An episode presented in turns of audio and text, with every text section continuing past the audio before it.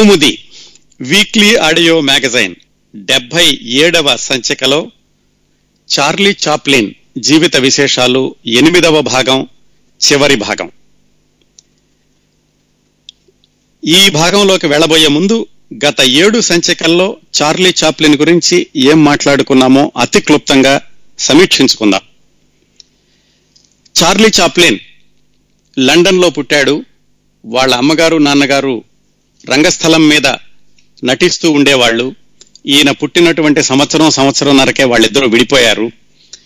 ఆ తర్వాత వాళ్ళ అమ్మ ఒక్కరితే చార్లీ చాప్లిన్ని వాళ్ళ అన్నయ్య సిడ్నీ చాప్లిన్ని పెంచడానికి చాలా కష్టాలు పడి దుర్భరమైనటువంటి పేదరికంలో పిల్లల్ని పెంచుకుంటూ వచ్చింది. ఆవిడ కూడా అనారోగ్యంతో ఆవిడ పిచ్చాసుపత్రి పాలైనప్పుడు ఈ పిల్లలిద్దరూ ఒంటరి వాళ్ళయ్యారు. ఆ తర్వాత వాళ్ళ అన్నయ్య చార్లీ చాప్లిన్ ఇద్దరూ కలిసి జీవితం ముందుకు కొనసాగడం ఎలాగా అని ఆలోచించుకుని నాటకాల్లో వేషాలేస్తే బాగుంటుంది అని నాటకాల కంపెనీలో చేరారు. ఆ నాటకాల కంపెనీ తోటి లండన్లోనే ఇంగ్లాండ్లో వివిధ ప్రదేశాల్లో కూడా నాటకాలు వేస్తూ చార్లీ చాప్లిన్ దాదాపుగా పది సంవత్సరాలు చాలా ఎత్తు పల్లాలని చవి చూశాడు. దాంతో అతను నటుడిగా రంగస్థలం మీద నటుడిగా మంచి పేరు తెచ్చుకున్నాడు. అతనికి పన్నెండు సంవత్సరాల వయసులో వాళ్ళ అమ్మని పిచ్చాసుపత్రిలో చేర్పించాక ఇక అన్నయ్య తను ఇద్దరూ కలిసి ఈ నాటకాల ద్వారా దాదాపుగా ఒక తొమ్మిది పది సంవత్సరాల పాటు ఇంగ్లాండ్ అంతా తిరుగుతూ జీవితం గడిపారు. దాంతో కాస్త డబ్బులు కూడా సంపాదించుకున్నారు. డబ్బులు సంపాదించుకున్నాక వాళ్ళ అమ్మని ప్రభుత్వ పిచ్చాసుపత్రి నుంచి తీసుకెళ్ళి ఒక ప్రైవేటు హాస్పిటల్లో చేర్చారు. చార్లీ చాప్లిన్కి ఇరవై ఇరవై ఒక్క సంవత్సరాల వయసు ఉన్నప్పుడు అమెరికాకి నాటక ప్రదర్శన కోసం రావడం తటస్థించింది. అమెరికా వచ్చాక మొదటిసారి వచ్చి వెళ్ళిపోయాడు. రెండోసారి పంతొమ్మిది వందల పన్నెండులో వచ్చినప్పుడు అమెరికాలో కీస్టోన్ కంపెనీ అనేటటువంటి మూకీ సినిమాలు తీసేవాళ్ళు చార్లీ చాప్లన్ని తమ సినిమాల్లో నటించమని అడిగారు. వాళ్ళ అభ్యర్థన మేరకు అతను లండన్ తిరిగి వెళ్ళకుండా అమెరికాలోనే ఉండిపోయి ఆ కీస్టోన్ కంపెనీ తోటి చేరాడు. ఆ కీస్టోన్ కంపెనీలో చేరాక పంతొమ్మిది వందల పద్నాలుగు అంటే దాదాపుగా ఇప్పటికి నూట ఒక్క సంవత్సరాల క్రిందట చార్లీ చాప్లిన్ సినిమా రంగ ప్రవేశం చేశాడండి. సినిమా రంగ ప్రవేశం చేయడానికి ముందు పది సంవత్సరాల పాటు రంగస్థలం మీద అతను నాటకాలు వేశాడు. పంతొమ్మిది వందల పద్నాలుగు నుంచి ప్రారంభించి కీస్టోన్ కంపెనీతో ఒక సంవత్సరం కాంట్రాక్టు ఆ తర్వాత ఎస్ఎన్ఏ అనే కంపెనీతోటి ఒక సంవత్సరం కాంట్రాక్టు ఆ తర్వాత మ్యూచువల్ ఫిలిమ్స్ అనే కంపెనీతోటి సంవత్సరంన్నర కాంట్రాక్టు ఆ తర్వాత ఫస్ట్ నేషనల్ అనే కంపెనీతోటి దాదాపు ఐదు సంవత్సరాల కాంట్రాక్టు. ఇలా పంతొమ్మిది వందల పద్నాలుగు నుంచి పంతొమ్మిది వందల ఇరవై మూడు వరకు అంచెలంచెలుగా ఎదిగాడు అనడం కంటే తారాజువలా దూసుకుపోయాడని చెప్పొచ్చండి. ఎందుకంటే మొట్టమొదటి సంవత్సరం అతను వారానికి నూట డెబ్బై ఐదు డాలర్లు తీసుకుంటే పంతొమ్మిది వందల పదిహేను రెండో సంవత్సరంలో వారానికి పన్నెండు వందల యాభై డాలర్ల పారితోషికం డిమాండ్ చేసే స్థాయికి వెళ్ళడమే కాకుండా మూడో సంవత్సరంలో వారానికి పదివేల డాలర్లు నాలుగో సంవత్సరంలో అంటే పంతొమ్మిది వందల పద్దెనిమిది వచ్చేసరికి వన్ మిలియన్ డాలర్స్ తీసుకునేటటువంటి ఖ్యాతిని సంపాదించుకున్నాడు. ఈ ఖ్యాతంతా కేవలం మనం డబ్బులతో కొలవడమే కాదండి. అతనికి లభించినటువంటి వైభవోపేతమైనటువంటి అభిమానుల సంఖ్య ప్రపంచవ్యాప్తంగా కేవలం అమెరికాలోనే కాకుండా. అసలు అతను ఈ హాస్య చిత్రాల యొక్క ధోరణిని పూర్తిగా మార్చి మార్చివేశాడు. హాస్యం అంటే కేవలం కుప్పిగంతులే కాదు హాస్యంలో నుంచి విషాదాన్ని విషాదంలో నుంచి హాస్యాన్ని సృష్టించవచ్చు మానవ సంబంధాలని ఈ కోణంలో కూడా చూపించవచ్చు అని ఒక కొత్త రకమైన సృజనాత్మకతకి తెరతీసిన ఏకైక నటుడు ఆ రోజుల్లోనే కాదు ఇప్పటికీ కూడా చార్లీ చాప్లెన్. పంతొమ్మిది వందల ఇరవై మూడు వరకు ఈ కాంట్రాక్టులు ముగిశాక పంతొమ్మిది వందల ఇరవై మూడు నుంచి Charlie Chaplin United Artist Films అని తన మిత్రులతో కలిపి స్థాపించినటువంటి సంస్థ ద్వారా సినిమాలు తీశాడు. ఒక విషయం మనం గమనించాల్సింది ఏమిటంటే పంతొమ్మిది వందల ఇరవై మూడు నుంచి అతను ఇలా కాంట్రాక్టుల బారి నుంచి బయటకు వచ్చి స్వతంత్రంగా సినిమాలు నిర్మించడం ప్రారంభించాక అతను చనిపోయిన పంతొమ్మిది వందల డెబ్బై ఏడు వరకు అంటే దాదాపుగా నలభై నాలుగు సంవత్సరాల పాటు నలభై నాలుగు కదండి యాభై నాలుగు సంవత్సరాల పాటు యాభై నాలుగు సంవత్సరాల్లో అతను నిర్మించింది కేవలం పది సినిమాలు మాత్రమే. ఇప్పటికీ కూడా చార్లీ చాప్లిన్ అనగానే అలాగే ప్రపంచవ్యాప్తంగా ఉన్నటువంటి ప్రామాణికమైన చిత్రాలు గత వంద సంవత్సరాల్లో కొన్ని చెప్పండి అంటే తప్పనిసరిగా ఈ చార్లీ చాప్లిన్ నిర్మించిన పది సినిమాల్లో ఒక ఎనిమిది సినిమాలు పేర్కొనక తప్పదండి. ఇప్పటికి కూడా చూస్తే దాంట్లో ఆయన చూపించినటువంటి క్రియేటివిటీ కానీ దానిలో ఆయన చూపించినటువంటి ఎమోషన్స్ కానీ ఇప్పటికి కూడా ఏ సినిమాకి ఏ సినిమా కూడా వీటికి సరిపోవు సరిపోలదు అనిపిస్తుందండి. ఆ పంతొమ్మిది వందల ఇరవై మూడు నుంచి ప్రారంభించి అతను తీసినటువంటి ఒక ఆరు సినిమాల గురించి మనం ఇప్పటి వరకు మాట్లాడుకున్నామండి. ఏమిటంటే woman of Paris Gold Rush Circus City Lights అంతవరకు అతను ఎప్పుడూ కూడా ఈ మానవ సంబంధాలనే చూపిస్తూ వచ్చాడు.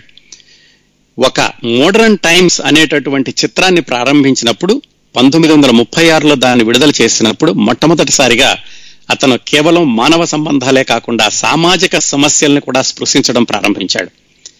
ఎందుకంటే కళాకారుడు అన్నవాడు ప్రపంచంతో సంబంధం లేకుండా ఉండలేడు. తన చుట్టూ ఉన్నటువంటి సమాజాన్ని చూస్తూ ఆ సామాజిక సమస్యలకు కూడా స్పందించడం కళాకారుడి యొక్క కర్తవ్యం అని ఆ రోజుల్లోనే అంటే ఎనభై సంవత్సరాల క్రిందటే అతను ఎలుగెత్తి చాటడం కాకుండా ఆచరించి చూపించాడండి. ఎలాగా? ఈ మోడర్న్ టైమ్స్ అనేటటువంటి చిత్రంలో యాంత్రికత వస్తే గనక కార్మికుల పరిస్థితి ఎలా ఉంటుంది? కార్మికులు ఎలా దోపిడీకి గురవుతారు? అనేటటువంటి విషయాలను చూపించాడు. అక్కడి నుంచి చార్లీ చాప్లిన్ని కేవలం ఒక హాస్య నటుడుగానో కళాకారుడుగానో అభిమానులు అభిమానించడమే కాకుండా అమెరికన్ సమాజంలో అతనిలోని ఒక రాజకీయ కోణాన్ని చూడడం ప్రారంభించింది. అమెరికన్ అధికారులు కానీ అమెరికన్ గూఢచారి వర్గాలు కానీ ఇతనికి ఏదో కమ్యూనిస్టు భావాలు ఉన్నాయి ఇతను కమ్యూనిస్ట్ ఏమో అనేటటువంటి కోణంలో అతని మీద ఒక విధమైనటువంటి ప్రకటించని నిఘా ఒకటి వేయడం ప్రారంభించారు ఈ మోడర్న్ టైమ్స్ అనే చిత్రం విడుదలైన దగ్గర నుంచి. ఆ మోడర్న్ టైమ్స్ దగ్గర నుంచి ప్రారంభించి రెండవ ప్రపంచ యుద్ధ సమయంలో అతను నిర్మించి విడుదల చేసిన గ్రేట్ డిక్టేటర్. అది పెద్ద సంచలనం పెద్ద సంఘర్షణ. ఆ గ్రేట్ డిక్టేటర్ సినిమాలో చిట్ట చివరిలో అతను పెట్టినటువంటి ఒక పది పన్నెండు నిమిషాల ఉపన్యాసం.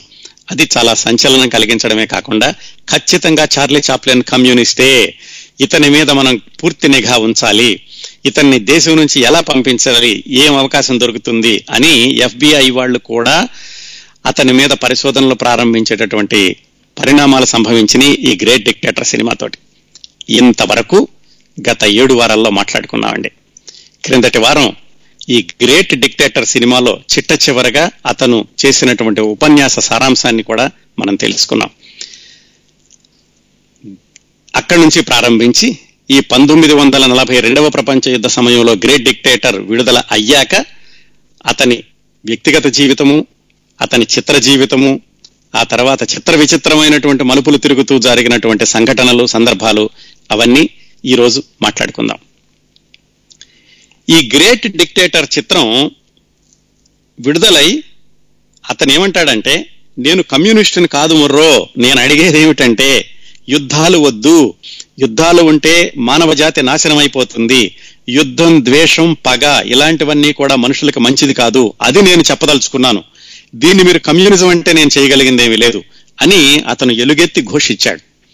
ఈ గ్రేట్ డిక్టేటర్ సినిమా విడుదలయ్యాక ఏం జరిగిందంటే ఈ రెండవ ప్రపంచ యుద్ధ సమయంలో అంతవరకు కూడా నాజీలు రష్యన్ మీద రష్యా మీద దండెత్తుతున్నాయి.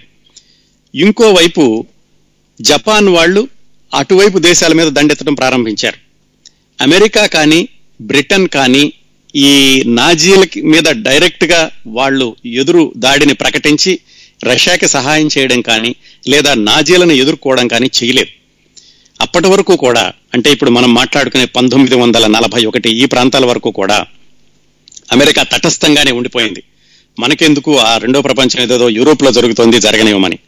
కానీ చాలా మంది రాజకీయవాదులు అమెరికాలో కూడా అమెరికా బ్రిటన్ మీరిద్దరూ కూడా కలిసి నాజీల మీద ఒక సెకండ్ ఫ్రంట్ను ప్రారంభించి అటువైపు నుంచి మీరు నాజీలను ఎదిరించండి. లేకపోతే నా రాజీ నాజీలు కనుక ఈ రష్యాని దండెత్తి రష్యాని కనుక వాళ్ళు పూర్తిగా ఆక్రమిస్తే చాలా సమస్య వస్తుంది అని అమెరికాలో ఒక వర్గం రాజకీయ ఒత్తిడి ప్రారంభమైంది.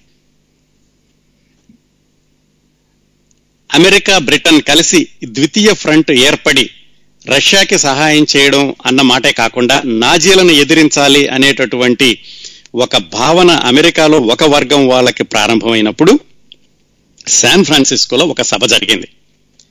ఆ శాన్ ఫ్రాన్సిస్కోల సభ దేనికంటే రష్యా యుద్ధ సహాయక కమిటీ అంటే రష్యాలో యుద్ధంలో పాల్గొంటున్న వాళ్ళకి సహాయం చేయడానికని అమెరికాలో శాన్ ఫ్రాన్సిస్కోలో ఒక సభ పెట్టారు. ఆ సభలో రష్యాలో పనిచేసినటువంటి అమెరికా మాజీ రాయబారి జోసెఫ్ డేవిస్ అనే ఆయన మాట్లాడాలి. అది సందర్భం. అయితే సరిగ్గా ఆ సభ ప్రారంభం కావడానికి ఒక రోజు ముందో లేకపోతే కొన్ని గంటల ముందో ఆ జోసెఫ్ డేవిస్ అన్నతను మాట్లాడడం ఇబ్బంది అయింది. అతనికి ఏదో గొంతు సమస్య వచ్చి నేను మాట్లాడలేను అని చెప్పాడు. అతను ఎందుకు మాట్లాడాలి? అతను రష్యాలో పనిచేసి వచ్చాడు కాబట్టి రష్యాలో ఉన్నటువంటి పరిస్థితులు తెలుసు కాబట్టి ఆ సభలో రష్యాకి సహాయం చేయండి అని అడగడానికి అలాగే బ్రిటన్ మీరు కలిసి నాజీలను ఎదిరించి పోరాడండి అని అమెరికా ప్రభుత్వానికి విజ్ఞప్తి చేయడానికి అతను మాట్లాడాల్సిన సందర్భం అది. అతను రాలేదు. అప్పుడు ఆ సభా నిర్వాహకులు ఏం చేశారంటే చార్లీ చాప్లిన్ అడిగారు మీరు వచ్చి మాట్లాడొచ్చు కదా అని. అలా చార్లీ చాప్లిన్ అడగడానికి కూడా ఒక కారణం ఉందండి. ఏమిటంటే ఇప్పుడు ఈ గ్రేట్ డిక్టేటర్లో అతను చిట్ట చివరగా ఉపన్యాసం చెప్పి యుద్ధం వద్దు అని అలాగే ఆ ఈ నియంతను కూడా అపహేళన చేస్తూ అలాగే యుద్ధానికి వ్యతిరేకంగా అతను ఉపన్యాసం చెప్పాడు కాబట్టి అతన్ని పిలిస్తే బాగుంటుంది అని అతన్ని పిలిచారు. శాన్ ఫ్రాన్సిస్కో నగరంలో జరిగేటటువంటి సభకి వెళ్ళాడు. ఎందుకంటే అప్పటికే అతనికి యుద్ధ వ్యతిరేకమైనటువంటి భావాలు ఉండడం ఆ సినిమా నిర్మించడం అవన్నీ తెలుసు కాబట్టి ఆ సభలో ప్రసంగించడానికి వెళ్ళాడు. ఆ సభలో ప్రసంగించిన ప్రసంగిస్తున్నప్పుడు ఏం జరిగిందంటే చార్లీ చాప్లిన్ తన ఉపన్యాసాన్ని ప్రారంభిస్తూ మొట్టమొదటిసారిగా అతను అక్కడికి వచ్చినటువంటి ప్రజల్ని సంబోధించిన విధానం ఏమిటంటే కామ్రేడ్స్ అన్నాడు. కామ్రేడ్స్ అనగానే అది కేవలం కమ్యూనిస్టులు మాత్రం వాడేటటువంటి పదం అనేటటువంటి ఒక అర్థం లేకపోతే ఒక ఆలోచన అప్పటి నుంచే ఉందన్నమాట. అందరూ విపరీతంగా చప్పట్లు కొట్టారు. ఇతను కామ్రేడ్స్ అనే సభను ప్రారంభించగానే. అతను మరోసారి చెప్పాడు అవును కామ్రేడ్స్ అనే అంటున్నాను. ఇవాళ ఈ సమావేశానికి చాలామంది రష్యన్లు హాజరయ్యారని నాకు తెలుసు. ఈ క్షణంలో మీ దేశస్థులు అంటే రష్యన్ వాళ్ళు జరుపుతున్న పోరాటాన్ని వీర మరణాలని గురించి వింటుంటే మిమ్మల్ని కామ్రేడ్స్ అని పిలవడం నేను ఎంతో గౌరవంగా భావిస్తున్నాను. ఇదంతా ఆయన యథాతథంగా అప్పుడు మాట్లాడినటువంటి ప్రసంగం అండి. ఈ ప్రసంగం కూడా మీరు యూట్యూబ్లో వినొచ్చు. అలాగే చాలా చోట్ల ఆ తర్వాత ప్రచురించి కరపత్రాల ద్వారా పుస్తకాల ద్వారా కూడా దీన్ని పంపించారు. ఈ ఉపన్యాసాన్ని ఎందుకు వివరంగా చెప్తున్నానంటే కేవలం కళాకారుడిగానే కాకుండా ఒక శాంతి కాముకుడుగా యుద్ధ వ్యతిరేకిగా ఆ రోజుల్లో బహిరంగంగా అతను బయటకు వచ్చి తన భావాలను ఎలా ప్రకటించాడు ప్రజలను ఎలా ప్రభావితం చేశాడు అనేది. ఇప్పటి పరిస్థితులు వేరండి. ఈ ఎనభై సంవత్సరాల క్రిందట బహిరంగంగా అలాగా తనకు ఉన్నటువంటి ఆ భావాలను ప్రకటించాలి అంటే అనుకూలమైనటువంటి పరిస్థితులు కాదు అప్పటి సమాజంలో. ఎందుకంటే అమెరికాలో కమ్యూనిస్టు వ్యతిరేకత ఎక్కువగా ఉంది. కమ్యూనిస్టులు అనగానే వాళ్ళని ఒక సమాజ ద్రోహులుగా పరిగణించేటటువంటి పరిస్థితులు ఆ రోజుల్లో. అలాంటి రోజుల్లో ఎంతో పేరున్నటువంటి నటుడు ఎంతో వాణిజ్యం అతని చిత్రాల మీద జరుగుతున్నటువంటి నటుడు ఇలా బహిరంగంగా వచ్చి తన భావాలను ప్రకటించడం అనేది చాలా విప్లవాత్మకమంది ఎందుకు ఏం మాట్లాడాడు? ఏం మాట్లాడడం వల్ల అతను తర్వాత చిక్కుల్లోకి వెళ్ళాడు? అది తెలియడం కోసమని ఈ ఉపన్యాసాలని వివరంగా చెప్తున్నాను. ఇంకా ఏమన్నాడంటే నేను కమ్యూనిస్టుని కాదు మనిషిని. మనుషుల భావాలు ఎలా ఉంటాయో నాకు తెలుసు. కమ్యూనిస్టులు ఇతర కంటే కూడా భిన్నమైన వాళ్ళేం కాదు. ఒక కాలో చెయ్యో పోతే వాళ్ళు కూడా మనలాగే బాధపడతారు. మనం మరణించినట్లే వాళ్ళు మరణిస్తారు. కమ్యూనిస్టుల తల్లి కూడా అందరి తల్లు లాంటిదే. తన బిడ్డ యుద్ధరంగం నుంచి తిరిగి రాడు అనేటటువంటి దుఃఖ వార్త వింటే ఇతరుల తల్లుల మాదిరిగానే ఆమె కూడా విలపిస్తుంది. ఈ విషయం తెలుసుకోవడానికి నేను కమ్యూనిస్ట్ని కావాల్సిన అవసరం లేదు. కేవలం మనిషినైతే చాలు. ఈ క్షణంలో రష్యన్ తల్లులు రోధిస్తున్నారు. వాళ్ళ పిల్లల నేల కొరుగుతున్నారు యుద్ధంలో. ఇప్పుడు ఇక్కడ నేను ఈ యుద్ధంలో రష్యన్లకి సహాయం చేయండి అని అడగడానికి నిలబడ్డాను. రష్యన్కి కేవలం యుద్ధ సహాయం మాత్రమే కాదు డబ్బుల సహాయం మాత్రమే కాదు. వాళ్ళకి డబ్బులు మించింది కావాలి. ఒక ఒక్క రష్యన్లు రెండు వందల నాజీ డివిజన్లతో పోరాడుతుంటే మిత్రపక్షాలకు చెందిన వాళ్ళందరూ కూడా ఇరవై లక్షల మంది సైనికులు ఉత్తర ఐర్లాండ్లో కూర్చున్నారు. వాళ్ళేమీ నాజీల మీద యుద్ధాన్ని ప్రారంభించలేదు. రష్యన్లు మన మిత్రులు. వాళ్ళ వాళ్ళ జీవన విధానం కోసం మాత్రమే వాళ్ళు పోరాడడం లేదు. మన జీవన విధానం కోసం కూడా పోరాడుతున్నారు. అమెరికన్లు కూడా అనేక మంది పోరాడడానికి సిద్ధంగా ఉన్నారు. స్టాలిన్ అదే కోరుతున్నాడు. రూజ్వెల్ట్ కూడా దానికోసమే పిలుపునిచ్చాడు. మనం కూడా దానికోసం డిమాండ్ చేద్దాం. ఈ రెండవ ఫ్రంట్ అనేది ప్రారంభమై అమెరికా బ్రిటన్ కలిసి నాజీల మీద ఎదురొడ్డి పోరాడాలి రష్యాకి మద్దతు ఇవ్వాలి. మీరు కూడా అదే కోరుకుంటుంటే అందరికి అందరూ కూడా అమెరికన్ అధ్యక్షుడికి టెలిగ్రాములు పంపండి. రేపటి కల్లా ఈ సెకండ్ ఫ్రంట్ అనేది మొదలవ్వాలి అని పదివేల విజ్ఞప్తులు మన అమెరికన్ ప్రెసిడెంట్కి చేరేలాగా చూడండి అని అతను ఉపన్యాసం చెప్పాడండి. చెప్పేసరికి మరి సహజంగానే రష్యన్లకు సహాయం చేయండి నేను కమ్యూనిస్ట్ని కాదు అంటున్నప్పటికీ అతని కామ్రేడ్స్ అనడం ఇలాంటి భావాలన్నీ చెప్పడం దాంతో ఖచ్చితంగా చార్లీ చాప్లిన్ కమ్యూనిస్టే ఇతను రష్యల్ని సమర్థిస్తున్నాడు అనేటటువంటి భావం అమెరికన్ గూఢచారి వర్గానికి రూఢిగా తెలిసింది. ఇది జరిగిన తర్వాత ఇంకో పది రోజులకి పంతొమ్మిది వందల నలభై రెండు జులై ఇరవై రెండో తారీఖున న్యూయార్క్లో మెడిసిన్ స్క్వేర్లో ఇదే సమస్య మీద అంటే ఈ రెండో ప్రపంచ యుద్ధంలో అమెరికా కూడా పోరాడడంలో దిగాలి అనేటటువంటి సమస్య మీద వేలాది మంది కార్మికుల్ని ఉద్దేశించి ప్రసంగించండి అని చాప్లిన్ మళ్ళీ పిలిచారు. ఒక సినీ నటుడిని ఒక కామెడీ నటుడిని ఒక హాస్య నటుడిని ఇలా మీరు రండి మీరు ప్రసంగించండి అని పిలవడం అదిగో ఆ గ్రేట్ డిక్టేటర్ సినిమా వల్ల అది సాధ్యపడిందండి. అలాగే గ్రేట్ డిక్టేటర్ సినిమాలో కేవలం హాస్యమే కాకుండా చిట్ట చివరిలో అతను వెలిపించినటువంటి భావాలు ఖచ్చితంగా చార్లీ చాప్లిన్ మనకి మద్దతు ఇస్తాడు అనేటటువంటి భావంతో వీళ్ళందరూ చార్లీ చాప్లిన్ పిలవడం ప్రారంభించారు. అతను వెళ్ళాడు ఉపన్యాసం చెప్పాడు అందువల్లే అతను చిక్కుల్లో చిక్కుకున్నాడు. ఈ న్యూయార్క్లో జరిగేటటువంటి సభకి ఎంతమంది? అరవై వేల మంది ట్రేడ్ యూనియన్ కార్మికులు మాజీ సైనికులు అలాగే విదేశీ ప్రతినిధులు వీళ్ళ వీళ్ళందరూ వస్తున్నారు. పద్నాలుగు నిమిషాలు మాట్లాడమని చెప్పారు. చార్లీ చాప్లెన్కేమో న్యూయార్క్ వెళ్ళడానికి సమయం లేదు. అందుకని అతను ఏమన్నాడంటే నేను టెలిఫోన్లో మాట్లాడతాను మీరు అక్కడ వాళ్ళందరికీ వినిపించండి అన్నాడు. ఇతను లాస్ ఏంజల్స్లో కూర్చుని టెలిఫోన్లో అరవై వేల మందిని ఉద్దేశించి చార్లీ చాప్లెన్ మాట్లాడాడండి. ఈ రోజులు కాదు ఆ రోజుల్లో ఊహించుకోండి. టెలిఫోన్లో అక్కడ అరవై వేల మందిని ఉద్దేశించి మాట్లాడాలంటే మరి ఎలాంటి టెక్నాలజీ ఉందో ఏమో కానీ అతను మాట్లాడినటువంటి ఉపన్యాసంలో ఎంత తీవ్రంగా ఎంత స్పష్టంగా ఎంత సూటిగా చెప్పాడంటే ప్రజాస్వామ్యం చచ్చినా బతికినా రష్యన్ యుద్ధ రంగంలోనే ఉంటుంది. మిత్రపక్ష దేశాల భవిష్యత్తు కమ్యూనిస్టుల చేతిలో ఉండేది. రష్యా గనక ఓడిపోతే ప్రపంచంలో అతి పెద్దది సంపన్నమైనది అయిన ఆసియా ఖండం మొత్తం నాజీల ఆధిపత్యంలోకి వెళ్ళిపోతుంది. అటువైపు జపాన్ ఏమో కొన్ని దేశాలను తన చేతుల్లోకి తీసుకుంటోంది. ఇటువైపు రష్యా కూడా హిట్లర్ చేతుల్లోకి వెళ్ళిపోతే ఇక హిట్లర్ను ఓడించడం ఎవరి తరమో కాదు.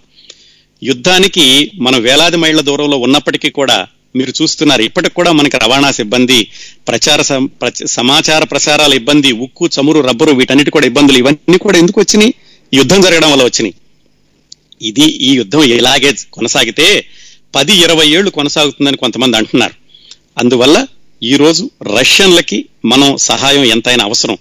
వాళ్ళు రెండో ఫ్రంట్ కావాలి అని అభ్యర్థిస్తున్నారు. అంటే మరికొన్ని దేశాలు కూడా కలిసి ఇంకో వైపు నుంచి కూడా నాజీలను ఎదుర్కోండి వాళ్ళు మమ్మల్ని కవలించబోతున్నారు అని రష్యన్లు అడుగుతున్నారు మన కానీ అంతా సిద్ధమై విజయం గ్యారంటీ అంటే కానీ మనం వెళ్ళలేమా? ఎందుకు వెళ్ళటం లేదు? అమెరికా బ్రిటన్లు ఎందుకు ముందుకు వెళ్ళి నాజీల మీద పోరాడడం లేదు? ఏమో మనం గెలవేమో గెలవలేమేమో అనేటటువంటి సంశయంతో.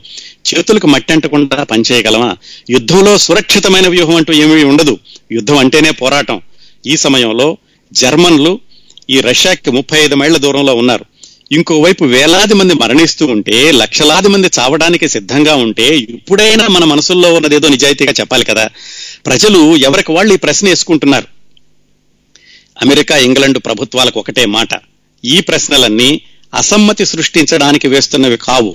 గందరగోళం పోగొట్టి ఆత్మస్థైర్యం విజయానికి కావలసిన ఐక్యత నెలకొల్పడానికి మేము ప్రశ్నలు వేస్తున్నాం. ఇదంతా చార్లీ చాప్లు చెప్పినటువంటి ఉపన్యాసం అండి. ఈ రష్యాని కనుక మనం కోల్పోతే అది ప్రజాస్వామ్యాన్ని కోల్పోయినట్టు అవుతుంది. ఆ మన ప్రపంచం మన జీవితాలు మన నాగరికత మన కాళ్ళ కిందే కంపించిపోతూ ఉంటే ఆ సవాళ్ళు మనం స్వీకరించకుండా ఎలా ఉండగలం? విజయం సాధించి విజయం సాధించి హిట్లర్తో శాంతి ఒప్పందాలు చేసుకోవాలని చాలా మంది అంటున్నారు. శాంతి ఒప్పందాలు ఏమిటండి? అతను హిట్లర్ చేస్తున్నటువంటి పనులు ఎలాంటివి?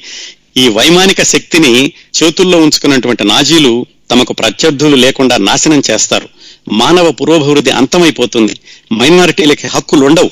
కార్మికుల హక్కులు ఉండవు. పౌర హక్కులు ఉండవు. అన్ని కూడా మృగ్యమైపోతాయి.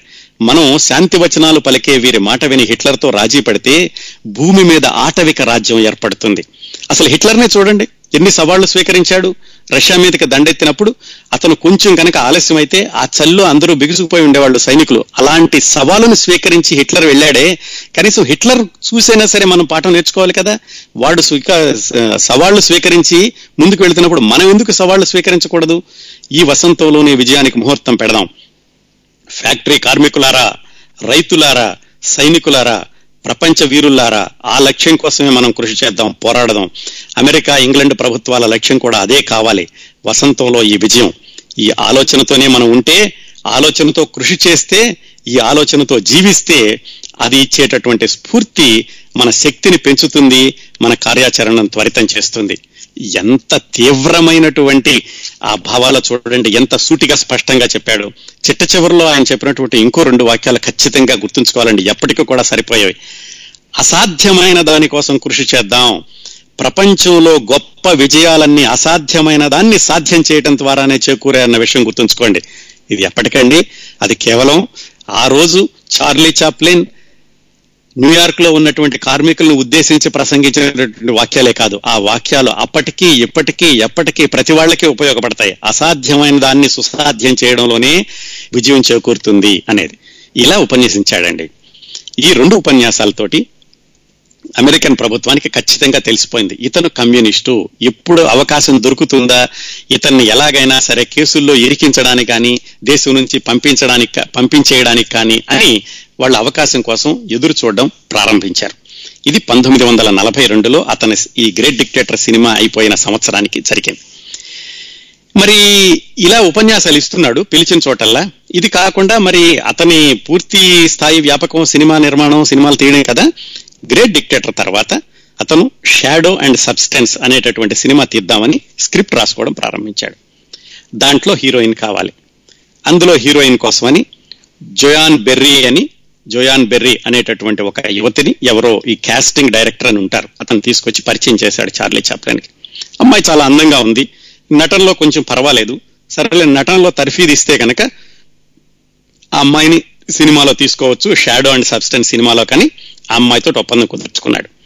కుదుర్చుకుని ఆ అమ్మాయిని నట శిక్షణకి పంపించడం ప్రారంభించాడు. కాకపోతే ఏమిటంటే ఆ అమ్మాయి కొంచెం కాస్త తేడాగా ఉండేది కొంచెం వియర్డ్గా ఉండేది. ఆవిడ చేసేటటువంటి పనుల్ని. ఏమిటి? ఈయన డబ్బులు ఇచ్చి పలానా చోట నువ్వు నటన నేర్చుకో అని పంపిస్తే అక్కడ నేర్చుకోవడం కాకుండా తాగి రావడం అర్ధరాత్రి పూట వచ్చి తలుపులు కొట్టడం లేకపోతే డ్రైవర్ని ఎదిరించడం ఇలా రకరకాల పిచ్చి పనులన్నీ చేస్తూ ఉండేది. ఈయన కూడా ఆ అమ్మాయితోటి కొంతకాలం ప్రేమ కలాపాలు సాగించాడంటారు. అయితే చార్లీ చాప్లిన్కి ఈ విషయాలన్నీ కూడా ఆ జోయాన్ బెర్రీ చేసేటటువంటి విషయాలన్నీ కూడా ఒక స్థాయి దాటిపోవడంతో ఎలాగైనా సరే ఆ అమ్మాయిని వదిలించుకుందాం అనుకున్నాడు. ఎందుకని? బయట వెళ్ళి ఏమైనా అమ్మాయి ఏమైనా తప్పు పనులు చేస్తే అవన్నీ కూడా చార్లీ చాప్లిన్ స్టూడియోస్కి వస్తుంది. అందరికీ తెలుసు. చార్లీ చాప్లిన్ తీయబోయే తర్వాత సినిమా షాడో అండ్ సబ్స్టెన్స్లో ఈ అమ్మాయి వేషం వేస్తోంది అన్న విషయం అప్పట్లోనే ప్రెస్ అంతటికి తెలిసిపోయింది. ఈ అమ్మాయి ఏమైనా తప్పు పనులు చేస్తే అది చార్లీ చాప్లిన్కి చుట్టుకుంటుంది. అందుకని ఇవన్నీ ఆలోచించి అమ్మాయితో చెప్పాడు. అమ్మ నీ అమ్మాయి నీ వ్యవహారం బాగాలేదు. ఈ సినిమాలో నేను తీసుకోవడం కుదరదు. నువ్వు ఇట్లా చేస్తే కనుక నువ్వు నటన నేర్చుకొని పంపిస్తేనేమో తాగి ఇలా పిచ్చి పనులను చేస్తున్నావు అనేసరికి అమ్మాయి ఏమందంటే సరైతే ఓ పని చేయండి. నాకు ఐదు వేల డాలర్లు ఇవ్వండి. నేను వెళ్ళిపోతాను ఇక్కడ నుంచి న్యూయార్క్ వెళ్ళిపోతాను అంది. సరే ఎలాగలాగో వదిలించుకోవడమే ముఖ్యమని చార్లీ చాప్లిన్ ఆ జోయాన్ బ్యారీకి ఐదు వేల డాలర్లు ఇచ్చి పంపించేశాడు. ఆ అమ్మాయి వెళ్ళిపోయింది. సరే అక్కడతో కథ అయిపోయింది అనుకున్నాడు కానీ కథ అయిపోలేదు అక్కడే మొదలైంది. సరే ఆ అమ్మాయి వెళ్ళిపోయాక ఇతను షాడో అండ్ సబ్స్టెన్స్ అనేటటువంటి సినిమా స్క్రిప్ట్ కొనసాగిస్తూ ఉన్నాడు. మరి ఈ అమ్మాయి వెళ్ళిపోయాక ఇంకో అమ్మాయి కావాలి కదా? ఇంకో అమ్మాయి ఎవరు అని ఆలోచిస్తుంటే ప్రఖ్యాత నాటక రచయిత అమెరికన్ నాటక రచయిత నోబెల్ బహుమతి కూడా వచ్చిందండి. యూజిన్ ఓనిల్ అని ఒక ఆయన ఉండేవాడు. వాళ్ళ అమ్మాయి ఓనా ఓనిల్ అనే అమ్మాయిని ఎవరో పరిచయం చేశారు చార్లీ చాప్లిన్కి. ఈ అమ్మాయికి సినిమాల్లో వేసేటటువంటి ఆసక్తి ఉంది. అందుకని ఆ జాయిన్ బెర్రీ వెళ్ళిపోయింది కదా మీ షాడో అండ్ సబ్స్టెన్స్లో ఈ అమ్మాయి పనికి వస్తుందేమో చూడండి అని. ఆ విధంగా ఓనా ఓనిల్ అనే అమ్మాయితోటి పరిచయం ఏర్పడింది చార్లీ చాప్లిన్కి. ఆ అమ్మాయికి అప్పుడు కేవలం పద్దెనిమిది సంవత్సరాలు. చార్లీ చాప్లిన్కి యాభై మూడు సంవత్సరాలు. అంతకు ముందే మూడు సార్లు వివాహం అయి విడాకులు తీసుకున్నాడన్న విషయం కూడా మనం గత సంచికల్లో తెలుసుకున్నాం. ఈ ఓనా ఓనిల్ తోటి పరిచయం అయ్యి ఆ అమ్మాయికి ఈ సినిమాలో నటించడానికి శిక్షణ ఇవ్వడం ఇలాంటి పనులన్నీ చేస్తున్న సమయంలో వాళ్ళిద్దరి మధ్య ప్రేమ పెరిగి పెళ్ళి చేసుకుందాం అనుకున్నారు. వాళ్ళిద్దరూ వివాహం చేసుకున్నారు. అప్పటికి ఆవిడకి పద్దెనిమిదేళ్ళు ఈయనకి యాభై మూడేళ్ళు లేకపోతే ఆ సంవత్సరం అనుకుంటే యాభై నాలుగేళ్ళు పంతొమ్మిదేళ్ళు అనుకోండి. వాళ్ళిద్దరు వివాహం చేసుకున్నారు. ఈ వివాహం జీవితాంతం కొనసాగిందండి. ఈ ఊనా ఓనిల్ అనేటటువంటి నాలుగవ భార్యతోటి చార్లీ చాప్లిన్ చనిపోయే వరకు కూడా ఉన్నాడు. వాళ్ళిద్దరికీ ఎనిమిది మంది పిల్లలు పుట్టారు. ఆ విషయాలు మళ్ళీ తర్వాత మనం కథాక్రమంలో తెలుసుకుందాం. మొత్తానికి వీళ్ళిద్దరు వివాహం చేసుకున్నారు. ఆ అమ్మాయి జోయాన్ బెర్రీ వెళ్ళిపోయింది అనుకున్నారు. ఇతను షాడో అండ్ సబ్స్టెన్స్ స్క్రిప్ట్ తర్వాత దాని సినిమా ప్రయత్నాలు వీటిల్లో ఉన్నాడు. హఠాత్తుగా ఉన్నట్టుండి రెండు సంవత్సరాల తర్వాత ఇతనికి లాయర్ దగ్గర నుంచి నోటీస్ వచ్చింది. ఏమని? ఆ జోయాన్ బ్యారీ అన్న ఆవిడ న్యూయార్క్లో మూడు నెలల గర్భవతి. దానికి నువ్వే కారణం అంటోంది. నీ మీద కేసు వేస్తోంది అని. ఇతను ఆశ్చర్యపోయాడు. ఆ అమ్మాయి వెళ్ళిపోయి రెండు సంవత్సరాలు అయింది ఇప్పుడు ఆ అమ్మాయి మూడు నెలల గర్భవతి అయితే నేను ఎందుకు కారణం అవుతాను అని. కాకపోతే ఈ మధ్యలో ఏం జరిగిందంటే ఇతను చార్లీ చాప్లిన్ ఈ ఉపన్యాసాలు ఇవ్వడానికని నగరాలు తిరిగే క్రమంలో న్యూయార్క్ కూడా వెళ్ళాడు. న్యూయార్క్ వెళ్ళినప్పుడు ఈ జోయాన్ బెర్రీ ఇతను వచ్చాడని తెలుసుకుని ఇతను కలుసుకోవడానికని ఆవిడ ప్రయత్నాలు ప్రారంభిస్తే ఇతను కలుసుకోవడానికి విముక్తత చూపించాడని కొంతమంది కలుసుకున్నాడని చెబుతారు. ఏమైందో కానీ మొత్తానికి ఎలాగైతే ఒకసారి మధ్యలో కలుసుకున్నారు న్యూయార్క్లో అందువల్ల మరి ఆ కారణం చూపించో ఏమో ఆ అమ్మాయి నా పుట్టపోయే బిడ్డకి చార్లీ చాప్లినే తండ్రి అని కేసేసింది. దాంతో ఈ అమెరికన్ ప్రభుత్వానికి ముఖ్యంగా ఎఫ్బిఐకి అప్పట్లో డైరెక్టర్ ఉండేవాడు ఎడ్గర్ హూవర్ అని. ఆయన ఎప్పటి నుంచో చూస్తున్నాడు ఏం దొరుకుతుందా చార్లీ చాప్లిని ఇరికిద్దామా ఎలా కేసు పెడదామా అని. అతనికి మంచి కారణం దొరికేసరికి అతను చార్లీ చాప్లిన్ మీద మరో రెండు మూడు కేసులు పెట్టాడు. ఏమని? న్యూయార్క్లో ఉన్న అమ్మాయి ఇతని వల్ల గర్భవతి అయింది అంటోంది అంటే ఇతను ఆ అమ్మాయిని రాష్ట్రం దాటి తీసుకెళ్ళాడు తన యొక్క ఈ అనైతిక కార్యకలాపాల కోసం అని చెప్పేసి ఒక కేసు పెట్టారు. ఆ కేసు చాలా బలంగా ఉండింది. ఈ అమ్మాయి ఏమో ఇతనే నా పుట్టబోయే బిడ్డకి తండ్రిని ఈ అమ్మాయి కేసు పెట్టింది. ఇంకోవైపు చార్లీ చాప్లిన్ సినిమా ప్రయత్నంలో ఉన్నాడు పైగా అప్పుడే వివాహం అయింది ఈ ఊనా ఓనీలతోటి ఇన్ని గొడవల మధ్యలో ఈ కేసులన్నీ జరుగుతున్నప్పుడు ఈ మొట్టమొదటి కోసు ఈ కేసు ఏదైతే ఉందో ఇది ఒక అమ్మాయిని రాష్ట్రాల సరిహద్దు దాటించి అనైతిక కార్యక్రమాల కార్యకలాపాల కోసం న్యూయార్క్ తీసుకెళ్ళాడన్న కేసు చాలా బలంగా పెట్టారు. ఆ కేసు కనుక నిజంగా రుజువై ఉంటే ఇరవై మూడు సంవత్సరాల పాటు జైల్లో కూర్చోవలసి ఉండేదండి చార్లీ చాప్లిన్కి కాకపోతే వాళ్ళు పెట్టిన కేసు కోర్టులో వీగిపోయింది. ఆ కోర్టులో ఓడిపోవడంతో చార్లీ చాప్లిన్ ఆ కేసు నుంచి విజయవంతంగా బయటకు వచ్చాడు కానీ ఈ అమ్మాయికి పుట్టబోయేటటువంటి బిడ్డకి తండ్రి అన్న కేసు మాత్రం అలాగే ఉంది. అది పంతొమ్మిది వందల నలభై నాలుగు ప్రాంతాల్లో ఈ గొడవలన్నీ జరిగినాయండి. ఈ కేసు చివరికి ఆ అమ్మాయికి కొడుకు పుట్టాడు. కొడుకు పుట్టాక రక్త పరీక్ష చేశారు. రక్త పరీక్ష చేస్తే ఆ అమ్మాయి రక్తం ఆ అబ్బాయి రక్తం చార్లీ చాప్లిన్ రక్తం మూడు మూడు వేరు వేరు వేరు గ్రూపులకు చెందినవి. దాంతో చార్లీ చాప్లిన్ ఆ అబ్బాయికి తండ్రి కాదు అని కోర్టులో ఒక వర్గం చెప్పినప్పటికీ ప్రభుత్వం మరికొన్ని ఏవో దాంట్లో లాల్ తీసుకొచ్చి అబ్బాయి రక్త పరీక్ష చెల్లదు ఆ అమ్మాయి చెప్పిన సాక్ష్యాలే నిజమని చెప్పి మొత్తానికి ఎలాగైతే ఇతను దోషి అని నిర్ధారించి దానివల్ల జైలు కేసు కాదు కానీ ఆ పుట్టినటువంటి బిడ్డకి ఇరవై ఒక్క సంవత్సరాలు వచ్చే వరకు కూడా ఇతనే పోషించాలి అని కోర్టు కేసు తీర్పిచ్చిందండి. ఇన్ని గొడవలు జరిగినాయి. ఈ గొడవలన్నీ కూడా దాదాపుగా రెండు సంవత్సరాల వ్యవధిలో జరిగినాయండి. ఇతనికి వివాహం అవ్వడం ఆ ఓనా ఓనిల్ కూడా చార్లీ చాప్లిన్తో కలిసి కోర్టులకు వెళ్ళడం ఈ గొడవల్లో పాల్గొనడం ఇవన్నీ జరిగింది.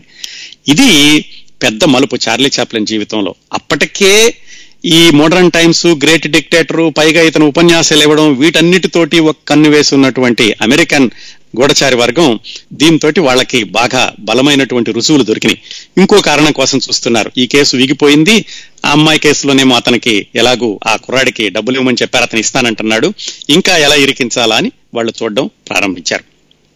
అదలా జరుగుతూ ఉన్నప్పుడు ఇతను ఏం చేశాడంటే తర్వాత సినిమా. ఇక ఈ గొడవలతోటి షాడో అండ్ సబ్స్టెన్స్ సినిమాని పక్కన పెట్టేశాడు. ఇక ఈ సినిమా అయ్యే పని కాదు.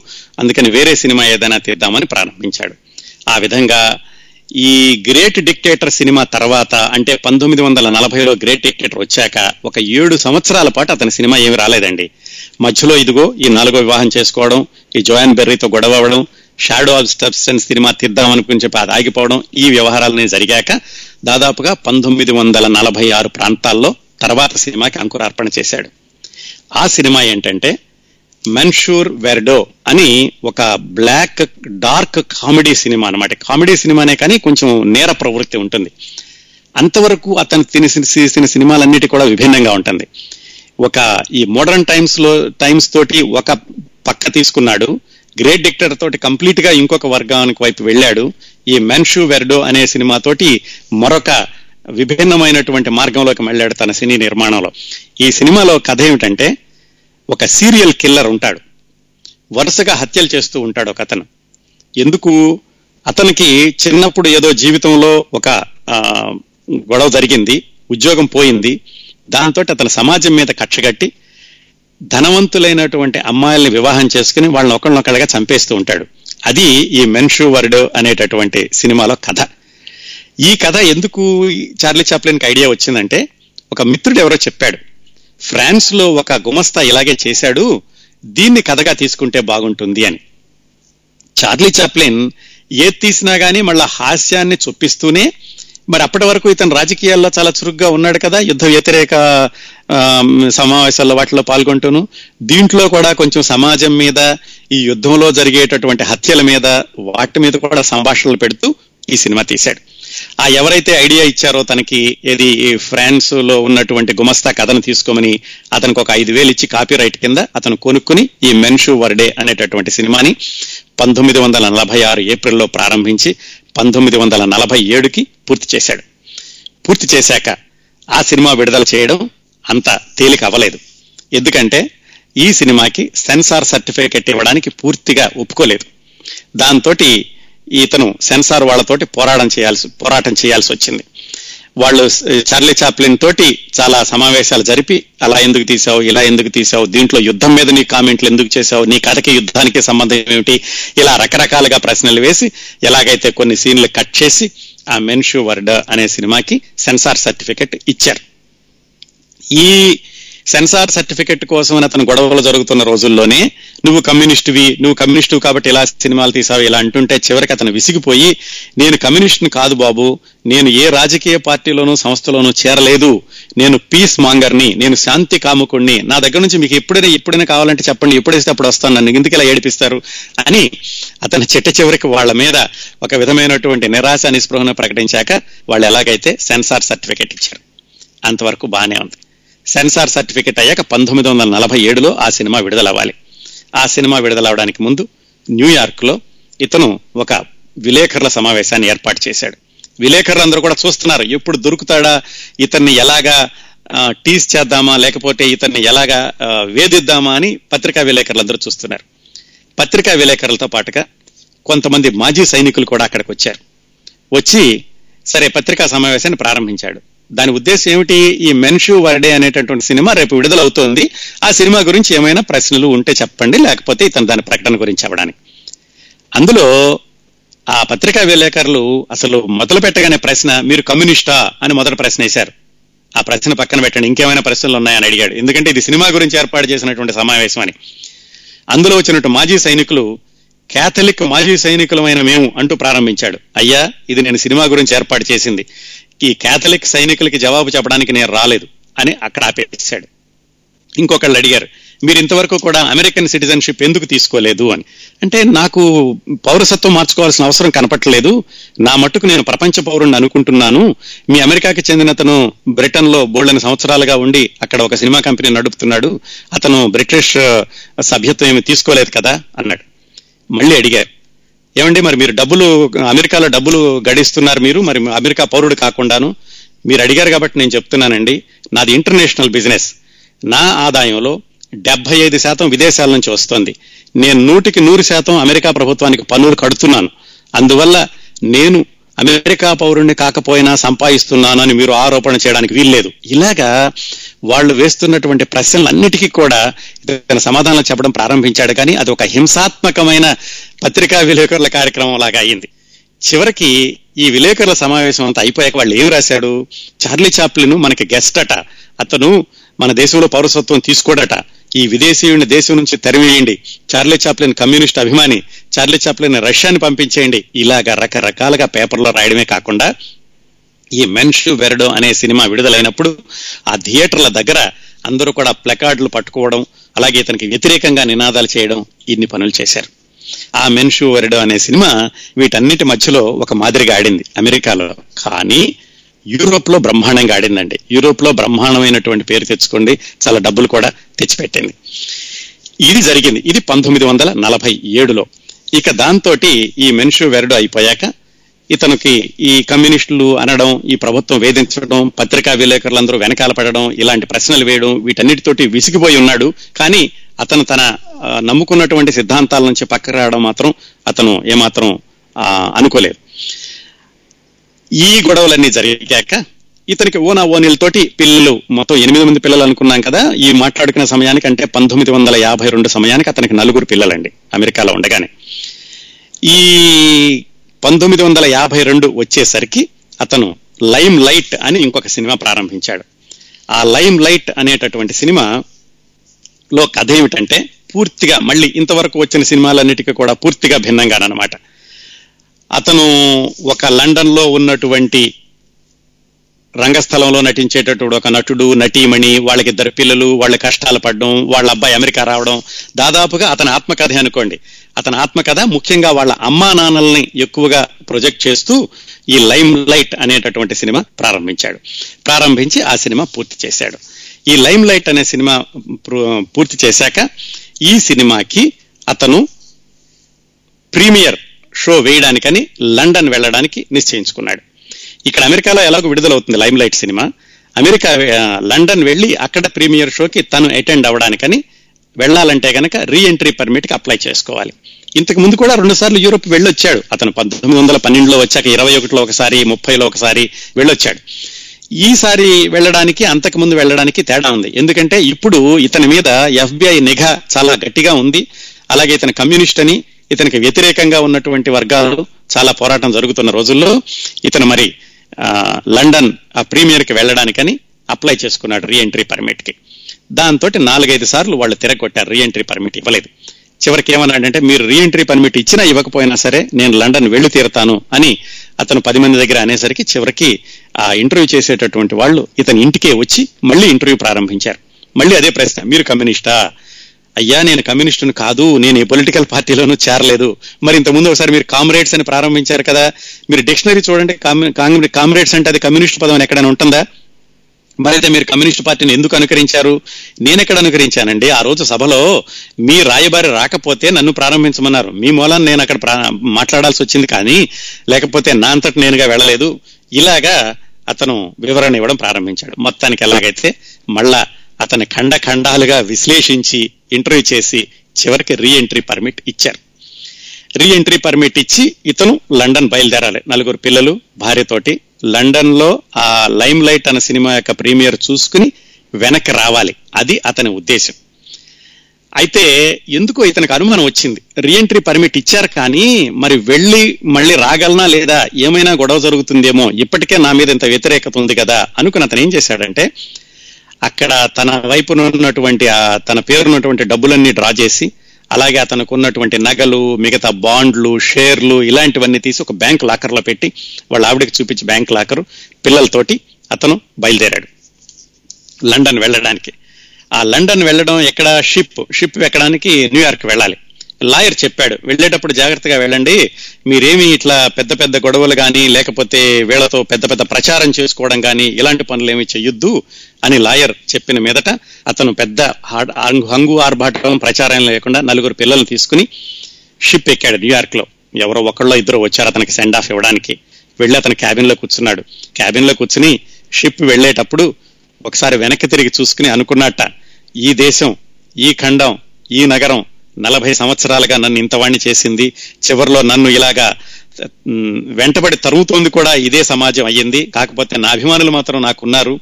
నాకు వ్యతిరేకులుని కూడా ఇక్కడ తెచ్చుకున్నాను. అది నా అదృష్టమో దురదృష్టమో అనుకుంటూ ఇతను ఆలోచిస్తూ షిప్ న్యూయార్క్ నగరాన్ని వదిలి బయలుదేరి. షిప్ మధ్యలో ఉండగా ఇతనికి ఒక కేబుల్ వచ్చింది. ఏమని? నీ రీ ఎంట్రీ పర్మిట్ని క్యాన్సిల్ చేస్తున్నాము. అందువల్ల నువ్వు మళ్ళా వెనక్కి రావాలంటే మళ్ళీ నువ్వు అక్కడ ఇంటర్వ్యూ అటెండ్ అవ్వాలి అని. చాలా కోపం వచ్చింది. అయ్యే నేను ఇంత పేరు తెచ్చుకున్నాను. ఈ దేశానికి ఇంత ఇచ్చాను. అయినా కానీ వీళ్ళు నన్ను ఇలా చేస్తున్నారని కోపం వచ్చింది కానీ వీళ్ళ లాయర్ చెప్పాడు నువ్వు ఏమాత్రం తొందరపడమాకు ఎలాంటి ప్రకటనలు ఇవ్వద్దు. ఎందుకంటే నీ ఆస్తి నీ ఇవన్నీ కూడా నీ సంపద అంతా కూడా అమెరికాలో ఉంది. నువ్వేం చేసినా కానీ వాటన్నిటికీ కూడా సమస్య వస్తుంది. అందువల్ల నువ్వు కామ్గా ఉండు ఎవరేమన్నా కానీ నువ్వేమి రియాక్ట్ అవ్వద్దు అని వాళ్ళ లాయర్ చెప్పాడు. కాబట్టి అది గుర్తు తెచ్చుకుని ఏమీ మాట్లాడకుండా సరే రీఎంట్రీ పర్మిట్ పోతే పోయిందిలే వెళదాం అనుకున్నాడు. అయితే ఏమిటి? పోవడం అంటే అతను మళ్ళా వెనక్కి రావాలంటే మళ్ళీ ఇంటర్వ్యూకి వెళ్ళాలన్నమాట. కానీ ఆ క్షణంలోనే నిర్ణయించుకున్నాడు. ఎట్టి పరిస్థితుల్లోనూ మళ్ళా నేను ఈ రీఎంట్రీ పర్మిట్ ఇంటర్వ్యూ కోసం లండన్లో వెళ్ళను. వెళితే ఇదిగో మళ్ళీ ఇలాగే హ్యారెస్ చేస్తారు ఇలాగే ప్రశ్నలు వేస్తారు ఇలాంటి ప్రశ్నలకి సమాధానం చెప్పి మళ్ళా ఈ దేశానికి వచ్చి ఈ వ్యతిరేకత మధ్యలో ఉండడం కంటే కూడా అక్కడే ఉండిపోతే బెటరు అని మనసులో అనుకున్నాడు కానీ బయటకు మాత్రం ఏం ప్రకటన చేయలేదు. ఆ విధంగా పంతొమ్మిది వందల యాభై రెండు సెప్టెంబర్ ప్రాంతాల్లో అతను లండన్లో అడుగుపెట్టాడు. ఒక్కసారి వెనక్కి తిరిగి చూస్తే ఎలా ఉంటుందంటే పంతొమ్మిది వందల పన్నెండులో అమెరికాలో అడుగుపెట్టి నలభై సంవత్సరాల పాటు పంతొమ్మిది వందల యాభై రెండు ప్రపంచ వ్యాప్తంగా సంచలనం సృష్టించినటువంటి సినిమాలు ప్రపంచ వ్యాప్తంగా నంబర్ వన్ స్థాయికి ఎదిగినటువంటి నటుడు అయ్యి నలభై సంవత్సరాల తర్వాత భార్య బిడ్డలతోటి మళ్ళీ లండన్లో ఎక్కడైతే పుట్టాడో అక్కడికి చేరుకున్నాడు. అక్కడికి చేరుకుని ఈ లైమ్ లైట్ అనేటటువంటి సినిమా యొక్క ప్రివ్యూ జరగాలి. అక్కడికి చేరుకున్నాక వారం రోజులకి ఇతనికి తెలిసింది రీఎంట్రీ పర్మిట్ పోయింది. మరి అమెరికాలో పెట్టినటువంటి ఆ డబ్బులు బ్యాంకులో పెట్టినటువంటి ఎలా ఉన్నాయో ఏమిటోనని వాళ్ళ ఆవిడ వెనక్కి పంపించాడు. ఆమె అమెరికా పౌరురాలే ఎందుకంటే అమెరికాలో పుట్టి పెరిగింది కాబట్టి. ఒక వారం తర్వాత పిల్లలందరినీ తను చూసుకుంటూ ఆ అమ్మాయి మళ్ళీ లాస్ ఏంజల్స్ వచ్చి ఆ బ్యాంక్ లాకర్లో ఉన్నటువంటి డబ్బులు తీసుకోవడానికి వెళితే ఆ అమ్మాయిని కూడా మళ్ళా చాలా సార్లు చాలాసేపు ఇంటర్వ్యూ చేసి నువ్వు చార్లీ చాప్లేని భార్యవా? నీ ఫోటో చూపించు మీ సర్టిఫికేట్ చూపించు అందరికీ తెలుసు ప్రపంచానంతటికి. కావాలని వాళ్ళు అలా ఇంటర్వ్యూ చేసి మొత్తానికి ఎలాగైతే బ్యాంక్ లాకర్ ఇచ్చారు. బ్యాంక్ లాకర్ తీసుకుని అందులో ఉన్నటువంటి వాళ్ళు పెట్టిన నగలన్నీ తీసుకుని వాళ్ళ ఇంటికి వెళ్ళింది ఇంటికి వెళితే ఇంట్లో డ్రైవరు నున్ను వంట చేసే అమ్మాయి అలాగే ఉన్నారు. వాళ్ళని అలాగే ఉంచి వచ్చాడు. ఎందుకంటే మళ్ళా వస్తాడో రాడో అనేటటువంటి సందిగ్ధత కదా. వాళ్ళిద్దరి దగ్గరికి వెళ్తే వాళ్ళు చెప్పారు అమ్మ ఎఫ్బిఐ వాళ్ళు ఫోన్ చేస్తున్నారు. ఎప్పుడు ఫోన్ చేసి మాకు అర్ధరాత్రి అపరాత్రి లేకుండా చార్లీ చాప్లిన్ అలా చేసేవాడా? ఇలా చేసేవాడా? చార్లీ చాప్లిన్ అలా చేశాడని చెప్పండి ఇలా చేశాడని చెప్పండి అని మమ్మల్ని వేధిస్తున్నారు అని చెప్పి అని చెప్పారు వాళ్ళిద్దరూ. సరే ఆవిడ కూడా ఏం చేస్తుంది? బాధపడింది. సరే అలాగే ఉండండి మీరు. మీకు జీతాలు మాత్రం పంపిస్తూ ఉంటాము. మళ్ళా మేము ఎప్పుడు వస్తామో చెప్పలేము అని ఆ నగలు ఆ బాండ్లు అవన్నీ తీసుకుని మళ్ళీ వెనక్కి లండన్ వచ్చేసింది ఈ ఊనా ఓనిల్ చార్లీ చాప్లిన్ భార్య వచ్చాక అక్కడి నుంచి ఇది పంతొమ్మిది వందల యాభై రెండులోనండి. పంతొమ్మిది వందల యాభై రెండు సెప్టెంబర్లో ఈవిడ నగలన్నీ తీసుకుని వెనక్కి వచ్చేసాక యాభై మూడు జనవరిలో వీళ్ళు స్విట్జర్లాండ్లో ఒక పెద్ద ఎస్టేట్ కొనుక్కొని ముప్పై ఐదు ఎకరాల్లో అక్కడ స్థిరపడదామని నిర్ణయించుకున్నారు. పంతొమ్మిది వందల యాభై మూడులో. అప్పటికి చార్లీ చాప్లిన్ వయసు అరవై నాలుగు సంవత్సరాలు. ఈ యాభై మూడు నుంచి అతను చనిపోయే డెబ్బై ఏడు వరకు అంటే దాదాపుగా పాతిక సంవత్సరాల పాటు ఆ స్విట్జర్లాండ్లోనే ఉన్నారండి. అయితే మరి ఇతను వచ్చిందే ఈ లైమ్ లైట్ సినిమా దీనికోసం కదా ప్రీమియర్ కోసం కదా ఆ లండన్లో లైమ్ లైట్ సినిమా ప్రీమియర్ వేశారు. అది ఒక మాదిరిగా జరిగింది. ఆ ప్రీమియర్కి మాత్రం ఇతను అమెరికన్ విలేకరులను ఎవరిని లోపలికి రానివ్వలేదు. ఆ సినిమా అప్పటికంటే కూడా ఆ తర్వాత బాగా ఆడింది. అప్పుడు విడుదలైనప్పటికంటే కూడా ఆ తర్వాత బాగా ఆడింది. ఈ సినిమా ఇలా విడుదలవుతోంది ఈ గొడవలు జరుగుతూ ఉండగా ఇతను స్థిరపడేటటువంటి సందర్భంలో ఉండగానే వాళ్ళ ఆవిడ్ని పంపించి ఈ నగలన్నీ తీసుకొచ్చేయడమే కాకుండా ఇంకొక నాలుగైదు నెలల తర్వాత అతను బెవర్లీ హిల్స్లో ఉన్నటువంటి అతని ఇల్లు అతను కట్టించినటువంటి స్టూడియో దాన్నంతటిని అమ్మకానికి పెట్టాడు. అది కూడా అమ్మేశాడు.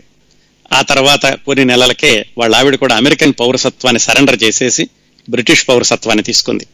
ఆ తర్వాత కొన్ని రోజులకి ఇతను స్థాపించినటువంటి యునైటెడ్ ఆర్టిస్ట్ అసోసియేషన్ అనే సంస్థలో ఉన్న తన భాగస్వామ్యాన్ని కూడా అమ్మేసుకున్నాడు. అది కూడా చాలా గత పది సంవత్సరాలుగా నష్టాల్లో ఉంది.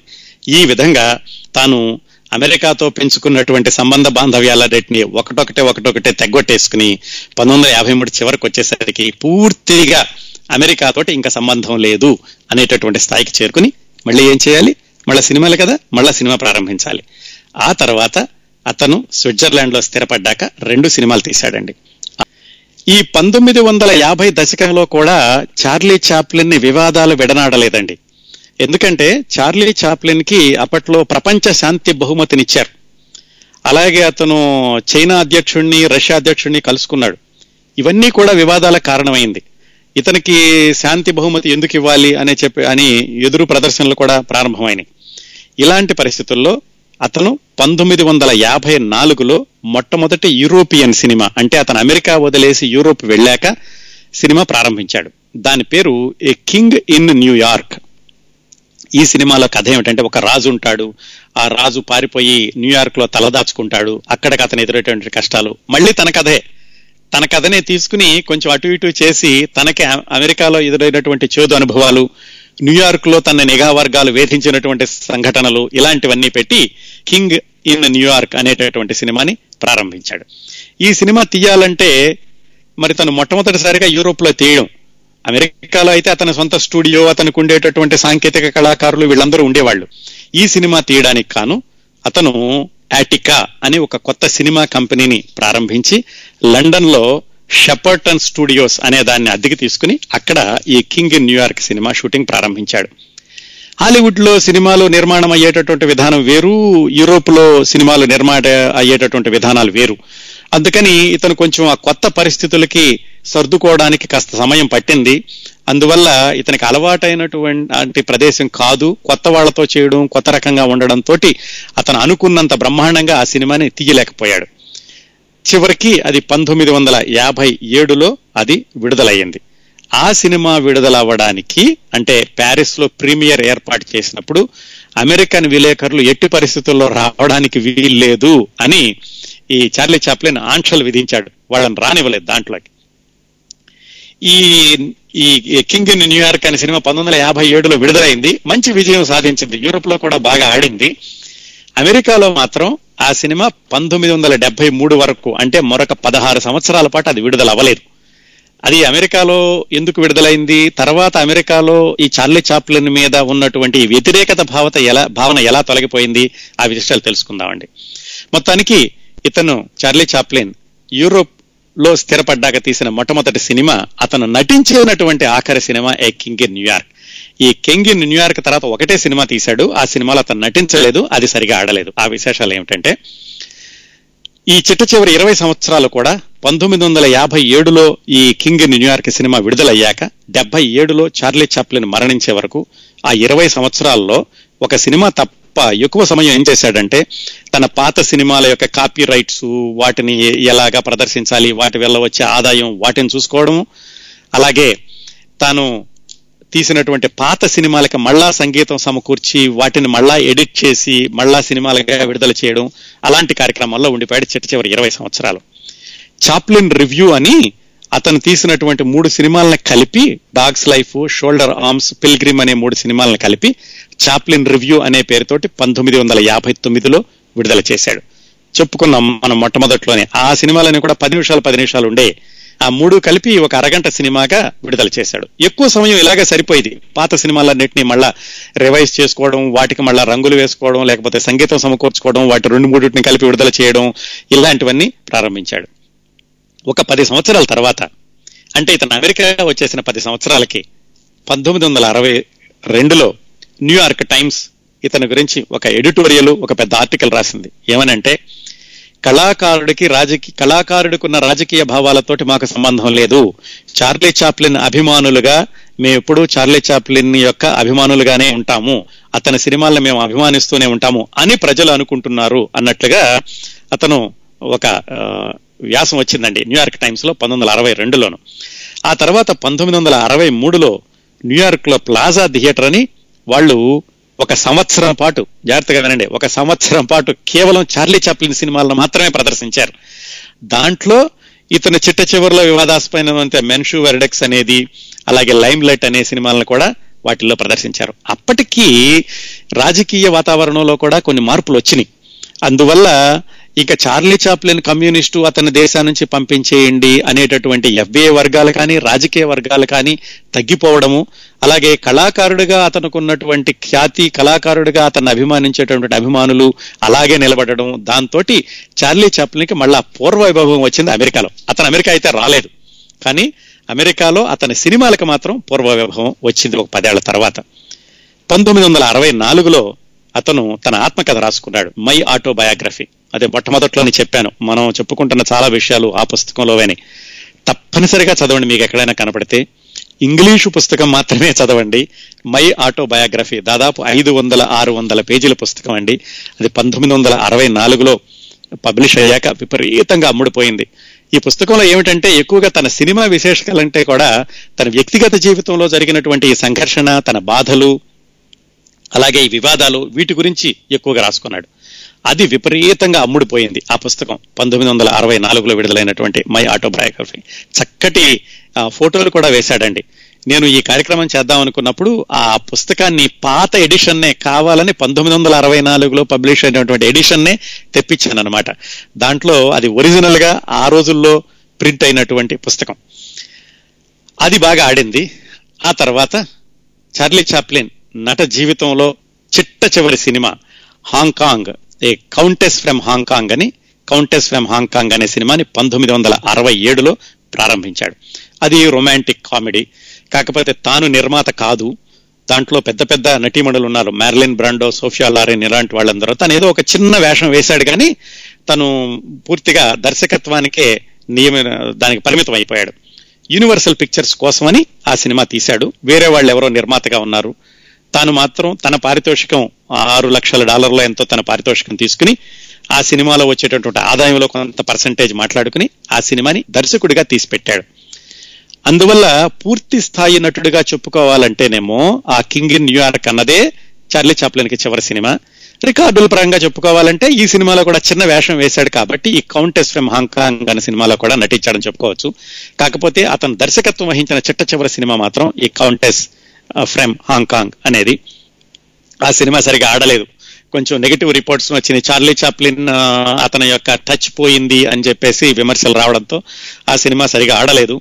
దాంతో తను కూడా చాలా బాధపడ్డాడు. అయ్యో ఈ సినిమా ఇలాగైందా?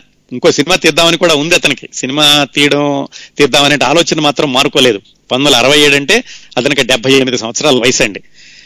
చాలా బాధపడి సరే తర్వాత సినిమా ఏం చేద్దామా అని మళ్ళా ఆలోచించడం ప్రారంభించాడు. వాళ్ళ అమ్మాయిని పెద్ద అమ్మాయిని యాక్ట్రెస్గా పెట్టి ద ఫ్రీక్ అనేటటువంటి సినిమా తీద్దాము ఒక నటీమణి జీవితం అన్నట్టుగా అతను స్క్రిప్ట్ రాసుకోవడం మొదలు పెట్టాడు కానీ పంతొమ్మిది వందల అరవై నుంచే అతని ఆరోగ్యం కాస్త దెబ్బతినడం మొదలైంది. ఎందుకంటే ఒకటి రెండు సార్లు ఈ గుండెపోటు రావడం ఇలాంటి అనారోగ్య సమస్యలన్నీ కూడా మొదలైనవి అయితే వాళ్ళ పెద్దమ్మాయి పంతొమ్మిది వందల అరవై రెండులో ఆ ప్రాంతాల్లో అనుకుంటానండి డాక్టర్ జివాగో అని ఒక సినిమా వచ్చింది. ఆ సినిమాలో ఆవిడ నటించింది వాళ్ళ అమ్మాయి. వాళ్ళ అమ్మాయి తర్వాత కొన్ని సినిమాల్లో కూడా నటించింది. ఆ విశేషాలు కూడా చెప్తాను. ఇతని ఆరోగ్యం దిగజారడంతో పంతొమ్మిది వందల డెబ్బై నుంచి కూడా కేవలం ఈ పాత సినిమాలు సరి చేసుకోవడం పుస్తకం రాయడం అతని ఫోటోలన్నీ సమకూర్చుకోవడం ఇలాంటి పనుల్లో మాత్రం ఉండిపోయాడు. అతను వాళ్ళ అమ్మాయితో తీద్దామన్న సినిమా కూడా ముందుకు వెళ్ళలేదు. పంతొమ్మిది వందల డెబ్బై రెండులో అంటే ఇతను అమెరికా వదిలేసి వచ్చిన ఇరవై సంవత్సరాలకి ఒక చక్కటి సంఘటన జరిగిందండి. అదేమిటంటే అమెరికాలో ఈ ఆస్కార్ అవార్డ్స్ ఇచ్చేటటువంటి Academy of Motion Picture Arts and Sciences వాళ్ళు చార్లీ చాప్లిన్కి జీవిత సాఫల్య పురస్కారం ఒక ఆనరీ అవార్డు ఇస్తాం రమ్మని ఇతన్ని పిలిచారు. అంతవరకు అతను అమెరికాలో అడుగు పెట్టలేదు. ఏది నలభై సంవత్సరాలు అమెరికాలో ఉండి అంత ఖ్యాతిని సంపదని ఆర్జించి అమెరికాతో తరిమివేయబడి యూరోప్కు వచ్చి స్థిరపడ్డాక మళ్ళీ అమెరికా వెళ్ళలేదు ఇరవై సంవత్సరాలు. ఇప్పుడు ఆహ్వానించారు వాళ్ళు. వెళదాం వద్దా అని ఆలోచించాడు. కాకపోతే వెళ్ళడమే మంచిది. వాళ్ళు కళాకారుడిగా నన్ను ఆదరిస్తున్నారు. నా సినిమాలు అమెరికాలో నడుస్తున్నాయి. ఇలాంటప్పుడు నేను వెళ్ళను అంటే బాగుండదు అనుకుని అతను ఇరవై సంవత్సరాల తర్వాత మళ్ళా అమెరికా గడ్డ మీద అడుగు పెట్టాడండి. పంతొమ్మిది వందల డెబ్బై రెండులో. అడుగు పెట్టినప్పుడు అతనికి ఆస్కార్ అవార్డు ఇవ్వడానికని వాళ్ళు పిలిచినప్పుడు అతను ఆస్కార్ అవార్డు తీసుకుంటున్నప్పుడు స్టాండింగ్ ఓవేషన్ అంటారు. నిలబడి హర్షాతిరేకతో హర్షధ్వానాలు చేయడం చప్పట్లు కొట్టడం. అది పన్నెండు నిమిషాల పాటు ప్రేక్షకులు నిలబడి చప్పట్లు కొట్టారటండి. చార్లీ చాప్లిన్ ఆ ప్రత్యేకమైనటువంటి అవార్డు తీసుకున్నప్పుడు ఇది కూడా ఒక రికార్డే ఈ అకాడమీ అవార్డ్స్లో పన్నెండు నిమిషాల సేపు ఒక కళాకారుడిని అభినందిస్తూ నిలబడి చప్పట్లు కొట్టడం అనేది రికార్డు. అది ఒక చార్లీ చాప్లిన్ విషయంలోనే సాధ్యమైంది. ఒక్కసారి మనిషిగా ఊహించుకోండి. ఇరవై రెండు సంవత్సరాల వయసులో అమెరికాలో అడుగుపెట్టి అతను నలభై సంవత్సరాల పాటు అమెరికాలో ఉండి మళ్ళా చాలా ఖ్యాతిని అపఖ్యాతిని కూడా కూడగట్టుకుని అపవాదులు వివాదాలు వీటన్ని చుట్టుముట్టి అమెరికా వదిలేసి వచ్చి ఇరవై సంవత్సరాల తర్వాత మళ్ళా అమెరికా వెళ్ళి ఒకసారి ఆ లాస్ ఏంజల్స్ వెళ్ళగానే అతనికి చిన్నప్పటి నుంచి జరిగినటువంటి విశేషాలు అతను ఎదిగినటువంటి విధానం పరిచయమైనటువంటి మిత్రులు చేసుకున్న వివాహాలు భగ్నమైన ప్రేమలు ఎన్ని గుర్తొచ్చి ఉంటాయో కదా. మొత్తానికి ఆ అనుభవాలన్నింటినీ మూటగట్టుకుని ఆ అవార్డు తీసుకుని మళ్ళీ వెనక్కి వచ్చేశాడు అప్పటికి అమెరికాలో అతనికి ఏమీ లేదు. ఎందుకంటే పంతొమ్మిది వందల యాభై రెండులో వెళ్ళినప్పుడే యాభై ఐదు కల్లా అతని బంధనాలన్నీ తెంచేసుకున్నాడు. ఆస్తులన్నీ అమ్మేసుకున్నాడు. సంపదనంతటిని కూడా యూరోప్ తీసుకెళ్ళిపోయాడు అందువల్ల ఏమీ లేదు. కేవలం అతిథిగా వచ్చి అతిథిగా వెనక్కి వచ్చేసాడు డెబ్బై ఆరులో ఏం చేశాడంటే తను ఉమెన్ ఆఫ్ ప్యారిస్ అని వాళ్ళ యొక్క మిత్రులతో కలిసి తీసినటువంటి మొట్టమొదటి సినిమా. దానిలో కూడా అతను నటించలేదు. ఆ సినిమాకి మళ్ళా రంగుల్లో దాన్ని విడుదల చేశాడు.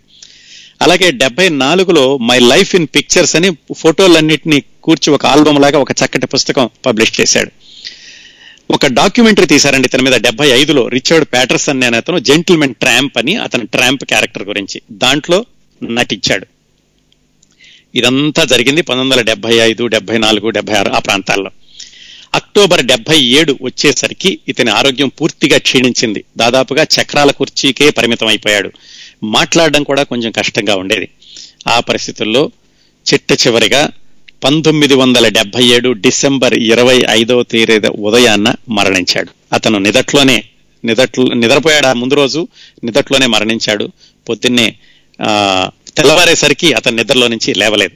ఆ విధంగా ఎనభై ఎనిమిది సంవత్సరాల వయసులో పంతొమ్మిది వందల డెబ్బై ఏడు డిసెంబర్ ఇరవై ఐదున చార్లీ చాప్లిన్ మరణించాడు. ఒక పెద్ద శకం అద్భుతమైనటువంటి శకం. మనిషిగా అతను లేకపోవడంతో అంతరించింది కానీ అతను వదిలినటువంటి సినిమాలు కానీ అతని జీవితం కానీ ఇదిగో ఇప్పటికి కూడా ఎంతో ఉత్ప్రేరకంగా ఉత్తేజకరంగా స్ఫూర్తిదాయకంగా ఉంటుందండి. అయితే ఆ ఎనభై ఎనిమిది సంవత్సరాల్లో అతను మరణించాక అతని సిమెంటరీలో అతని శవాన్ని సమాధి చేశారు. సమాధి చేశాక చాలా తక్కువ మంది మాత్రమే వచ్చారు అక్కడ. అఫ్ కోర్స్ ప్రపంచంలో పత్రికలన్నీ రాసినాయి. ఇంకెందుకంటే అప్పటికీ ఇతని వ్యక్తిగత వివాదాలు కానీ యుద్ధం వీటి మీద ఉన్నటువంటి వివాదాలు కానీ అవన్నీ కూడా సమసిపోయి కళాకారుడిగా అతనుకున్న పేరు మాత్రం ఇంకా అప్పటికి ఎక్కువ స్థాయిలోనే ఉండింది. చనిపోయాక ఏం జరిగిందంటే డెబ్బై ఏడు డిసెంబర్లో చనిపోయాక ఇంకో నాలుగు నెలలకి పంతొమ్మిది వందల డెబ్బై ఎనిమిది మార్చి ఒకటో తారీఖున ఓ ఇద్దరు కుర్రాళ్ళు వాళ్ళిద్దరు నిరుద్యోగులు. ఒకతను పోలాండ్ నుంచి ఒకతను బల్గేరియా నుంచి. వాళ్ళిద్దరూ ఏం చేశారంటే ఈ చార్లీ చాప్లిన్ యొక్క సమాధిని తొవ్వేసి ఆ శవాన్ని కిడ్నాప్ చేశారు. అది కూడా సంచలనమే. చార్లీ చాప్లిన్ బ్రతికుండగా సంచలనాలు సృష్టించడం కాదు. అతని శవం కూడా సంచలనం సృష్టించింది. ఏమిటంటే వాళ్ళిద్దరూ ఈ శవాన్ని కిడ్నాప్ చేసి చార్లీ చాప్లిన్ యొక్క కుటుంబాన్ని బ్లాక్మెయిల్ చేశారు. మీరు కనుక అన్ని డబ్బులు ఇస్తే విడుదల చేస్తాం ఇన్ని డబ్బులు ఇస్తే విడుదల చేస్తాం అని. చివరికి ఎలాగైతే ఓ రెండు నెలలకి డిటెక్టివ్లు పట్టుకున్నారు. ఆ కుర్రాళ్ళందరినీ పట్టుకుని మళ్ళీ ఆ శవాన్ని తీసుకొచ్చి ఈసారి సమాధి చేసినప్పుడు పూర్తిగా కాంక్రీట్ తోటి లేకపోతే గ్రానైట్ రాళ్ళతోటి వాటితోటి సమాధి చేశారు. ఆ తర్వాత పంతొమ్మిది వందల తొంభై ఒకటిలోనే ఎప్పుడో ఆయన భార్య ఓనా ఓనెల్ కూడా మరణించింది. ఆమెను కూడా పక్కనే సమాధి చేశారు. చార్లీ చాప్లిన్కి దక్కినటువంటి గౌరవాలు పురస్కారాలు లెక్కలేవండి. వాటి గురించి చెప్పుకోవాల్సిన అవసరం లేదు. వంద సంవత్సరాల తర్వాత ఇప్పుడు మనం ఆయన గురించి ఇంత వివరంగా మాట్లాడుకుంటున్నాం అంటేనే తెలుస్తుంది చార్లీ చాప్లిన్ యొక్క ప్రత్యేకత ఏమిటనేది. పంతొమ్మిది వందల ఎనభై ఒకటిలో అంతే అతను మరణించాక నాలుగు సంవత్సరాలకి అతను తొంభై రెండో పుట్టినరోజున పెద్ద విగ్రహాన్ని లండన్లో షేక్స్పియర్ విగ్రహానికి కొన్ని గజాల దూరంలో ప్రతిష్ఠించారు. అదే లండన్ వీధుల్లో అనామకుడిగా అభాగ్యుడిగా తిండి కోసం తిండి లేక వీధులెమట తిరిగిన కురాడు అతని విగ్రహాన్ని నిలువెత్తు విగ్రహాన్ని షేక్స్పియర్ పక్కన విగ్రహం పక్కన ప్రతిష్ఠించారండి. ఇంకా చార్లీ చాప్లిన్ కుటుంబ సభ్యులు కొన్ని విషయాలు చాలా ఆసక్తికరంగా ఉంటుంది. వాళ్ళ అమ్మాయి పంతొమ్మిది వందల అరవై ఐదులో వచ్చిందండి డాక్టర్ జివాగో అని. దాంట్లో నటించింది. అమ్మాయి పేరు గెరాల్డైన్. చార్లీ చాప్లిన్ వాళ్ళ పెద్ద అమ్మాయి ఆ అమ్మాయి దానిలో నటించింది. అలాగే చార్లీ చాప్లిన్కి తల్లితోటి అనుబంధం ఎక్కువ అనుకున్నాం కదా ఎందుకంటే అతని జీవితం అంతా కూడా తల్లితోటి ముడిపడి ముడిపడింది. అసలు మొత్తంగా చూసుకుంటే చార్లీ చాప్లిన్ బంధు బంధువులు చాలా తక్కువ అండి తల్లి అన్న ఇంకో చిన్న తమ్ముడు. ఆ చిన్న తమ్ముడు కూడా ఎప్పుడో విడిపోయి ఎప్పుడో కలిశాడు. అది కూడా చెప్తాను. వీళ్ళు ముగ్గురు తప్ప అతని జీవితంలో వేరే వాళ్ళు లేరు. ముగ్గురు భార్యలు వచ్చారు వెళ్ళిపోయారు. చిట్ట చివరి భార్య ఎనిమిది మంది పిల్లలు అంతే. తర్వాత మిత్రులు ఎవరో కొంతమంది ఉండేవాళ్ళు. ఎంత విచిత్రమైన జీవితం అండి. ఎంత వైభోగం. ప్రపంచవ్యాప్తంగా మిలియన్ల మిలియన్ల మిలియన్ల అభిమానులు అతని మనసులో మాత్రం ఎప్పుడూ ఒంటరితనం ఉండేది. ఇదిగో అనుకోకుండా ఈ వివాదాలు ఇలాంటివన్నీ. ఆ తల్లితో ఉన్న అనుబంధానికి గుర్తుగా ఆ గ్రేట్ డిక్టేటర్ సినిమాలో స్త్రీ పాత్ర పేరు హన్నా అని పేరు పెట్టాడు. ఆ ధరించింది కూడా ఆయన మూడో భార్య అనుకోండి. అలాగే ఈ చార్లీ చాప్లిన్ జీవితం గురించి ఒక చిన్న సినిమా వచ్చింది పంతొమ్మిది వందల తొంభై రెండులో బయోపిక్ అంటారు వాటిని. దాంట్లో చార్లీ చాప్లిన్ తల్లి పాత్ర ధరించింది చార్లీ చాప్లిన్ కూతురు. అంటే చార్లీ చాప్లిన్ కూతురు వాళ్ళ నాయనమ్మ పాత్ర ధరించింది అనమాట ఆ పంతొమ్మిది వందల తొంభై రెండులో వచ్చిన సినిమాల్లోనే. అలాగే తండ్రి వదిలేశాడు తాగుబోతని చెప్పుకున్నాం కదా నిజానికి మరొక్కసారి వెనక్కి వెళ్ళి చార్లీ చాప్లిన్ జీవితాన్ని గమనిస్తే చార్లీ చాప్లిన్ నాటకాల్లో వేయడానికి ఎక్కువగా నాటకాల్లో వేయడానికి అవకాశం కల్పించింది ఆ తండ్రే. విడిపోయిన తర్వాత కూడా వీళ్ళు ఇలా బాధపడుతున్నారని తెలిసి ఈ కుర్రాన్ని తీసుకెళ్ళి ల్యాంక్షైర్ ల్యాడ్స్ అనేటటువంటి నాటక కంపెనీలో చేర్పించాడు. ఎప్పుడు అతనికి ఏ ఆరేడు సంవత్సరాల వయసు ఉండగా. దాంతో ఒక సంవత్సరం పాటు చార్లీ చాప్లిన్ చిన్నపిల్లడిగా నాటకాలు వేస్తూ బ్రిటన్ అంతా తిరిగి వచ్చాడు. తర్వాత వాళ్ళమ్మ మానిపించేసింది. ఆ విశేషాలన్నీ ఇంతకుముందు తెలుసుకున్నాం.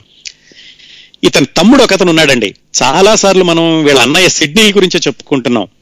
వీళ్ళ తమ్ముడు ఎవరంటే అతను కూడా హాఫ్ బ్రదర్. హాఫ్ బ్రదర్ అంటే ఈ చార్లీ చాప్లిన్ పుట్టాక వీళ్ళ అమ్మని వాళ్ళ నాన్న వదిలేశాక చార్లీ చాప్లిన్ వాళ్ళ అమ్మ ఇంకొక నాటకాలు నడిపేటటువంటి కంపెనీ అతనితోటి సంబంధం ఉండేది. అతని ద్వారా పుట్టాడు ఒక కుర్రాడు. అతని పేరు వీలర్ డ్రైడర్. అయితే ఏమైందంటే ఆ పిల్లడిని ఆరు నెలల వయసు ఉండగానే తండ్రి తీసుకెళ్ళిపోయాడు అందుకని చాలా రోజులు చార్లీ చాప్లిన్కి అసలు తమ్ముడు ఉన్నాడన్న విషయం కూడా తెలిసేది కాదు. ఎందుకంటే అప్పటికి తన వయసు రెండేళ్ళలో రెండున్నర సంవత్సరాలు. ఆ తర్వాత ఎప్పుడు కలవలేదు ఆ డ్రైడర్ నన్ను అతను. ఈ చార్లీ చాప్లిన్ చాలా పెద్దవాడయ్యి అన్నయ్యతో కలిసి అమెరికా వచ్చి ఇదంతా జరిగినప్పుడు చార్లీ చాప్లిన్ని కలుసుకోవడానికి ప్రయత్నించాడు ఆ డ్రైడన్ అన్న తమ్ముడు. అతను కూడా నాటకాల్లో వేసేవాడు. ఇతన్ని కలుసుకోవడానికి ఎలా కలుసుకోవాలో తెలియలేదు. ఎందుకంటే పంతొమ్మిది వందల పదిహేడు అప్పటికే చార్లీ చాప్లిన్కి విపరీతమైన పేరు వచ్చేసింది. అతను అందుబాటులో లేడు. మిలియన్ డాలర్ల నటుడు అయ్యాడు అలాంటప్పుడు ఈ చార్లీ చాప్లిన్ యొక్క ఆ, ఒక ఒక మిత్రురాలు ఉందండి. ఆ అమ్మాయి మాత్రం ఇతనికి దాదాపుగా జీవితాంతరం మిత్రురాలుగానే ఉండిపోయింది. భార్య ఇలాంటి ప్రేమికురాలు ఎలాంటి సంబంధం ఏం కాదు. ఆ పంతొమ్మిది వందల పదిహేనులో అతను శాన్ ఫ్రాన్సిస్కోలో సినిమాలు తీసేటప్పుడు పరిచయమైన ఎడ్నా అనే ఆవిడ మాత్రం జీవితాంతం ఇతనికి మిత్రురాలుగానే ఉంది. చిట్ట చివరిలో కూడా అమ్మాయికి డబ్బులు లేకపోతే చార్లీ చెప్పలేని పంపిస్తూ ఉండేవాడు. ఆ ఎడ్నాకి ఉత్తరం రాసి ఆ ఎడ్నా ద్వారా చార్లీ చాప్లిన్ని పరిచయం చేసుకుని అమెరికా వచ్చాడు ఆ చార్లీ చాప్లిన్ తమ్ముడు. ఆ తర్వాత చార్లీ చాప్లిన్ తీసినటువంటి సినిమాలకి అతను అసిస్టెంట్ డైరెక్టర్గా కూడా చేశాడండి. ఈ గ్రేట్ డిక్టేటర్ సినిమా కూడా అతను అసిస్టెంట్ డైరెక్టర్గా చేశాడు. ఆ తర్వాత మెన్షు వరడాలో అసోసియేట్ డైరెక్టర్గా కూడా అయ్యాడు. ఈ ఎవరికి? చార్లీ చాప్లిన్కి ఆ చిన్న తమ్ముడు. చివరికి ఆ చిన్న తమ్ముడు పంతొమ్మిది వందల ఇరవై ఐదులో ఇరవై ఎనిమిదిలో అమెరికా వదిలేసి వెళ్ళాడు. ఈ డ్రైడన్ అన్నతను కొన్నాళ్ళు అమెరికాలో ఉండి అతను పంతొమ్మిది వందల యాభై ఏడులో మరణించాడు. ఈ చార్లీ చాప్లిన్ తీసినటువంటి king in New York cinema విడుదలైన కొన్ని రోజులకి తమ్ముడు చనిపోయాడు. ఇంకా పెద్దన్నయ్య అన్నయ్య. గురించి అయితే చాలాసార్లు చెప్పుకున్నాం కదా అసలు సిడ్నీనే ఇతని నాటకాల్లో తీసుకెళ్ళింది ఇలా అమెరికా వచ్చింది అమెరికాలో కాంట్రాక్టులు చెప్పింది ఇలాంటివన్నీ కూడా అతనే. అతను మాత్రం పంతొమ్మిది వందల ఇరవై ఎనిమిది వరకు సినిమాల్లో ఉండి ఆ తర్వాత అమెరికా వదిలేసి ఫ్రాన్స్లో స్థిరపడ్డాడు. ఫ్రాన్స్లో స్థిరపడి పంతొమ్మిది వందల అరవై ఐదులో చార్లీ చాప్లిన్ యొక్క డెబ్బై ఆరవ పుట్టిన రోజున చనిపోయాడు.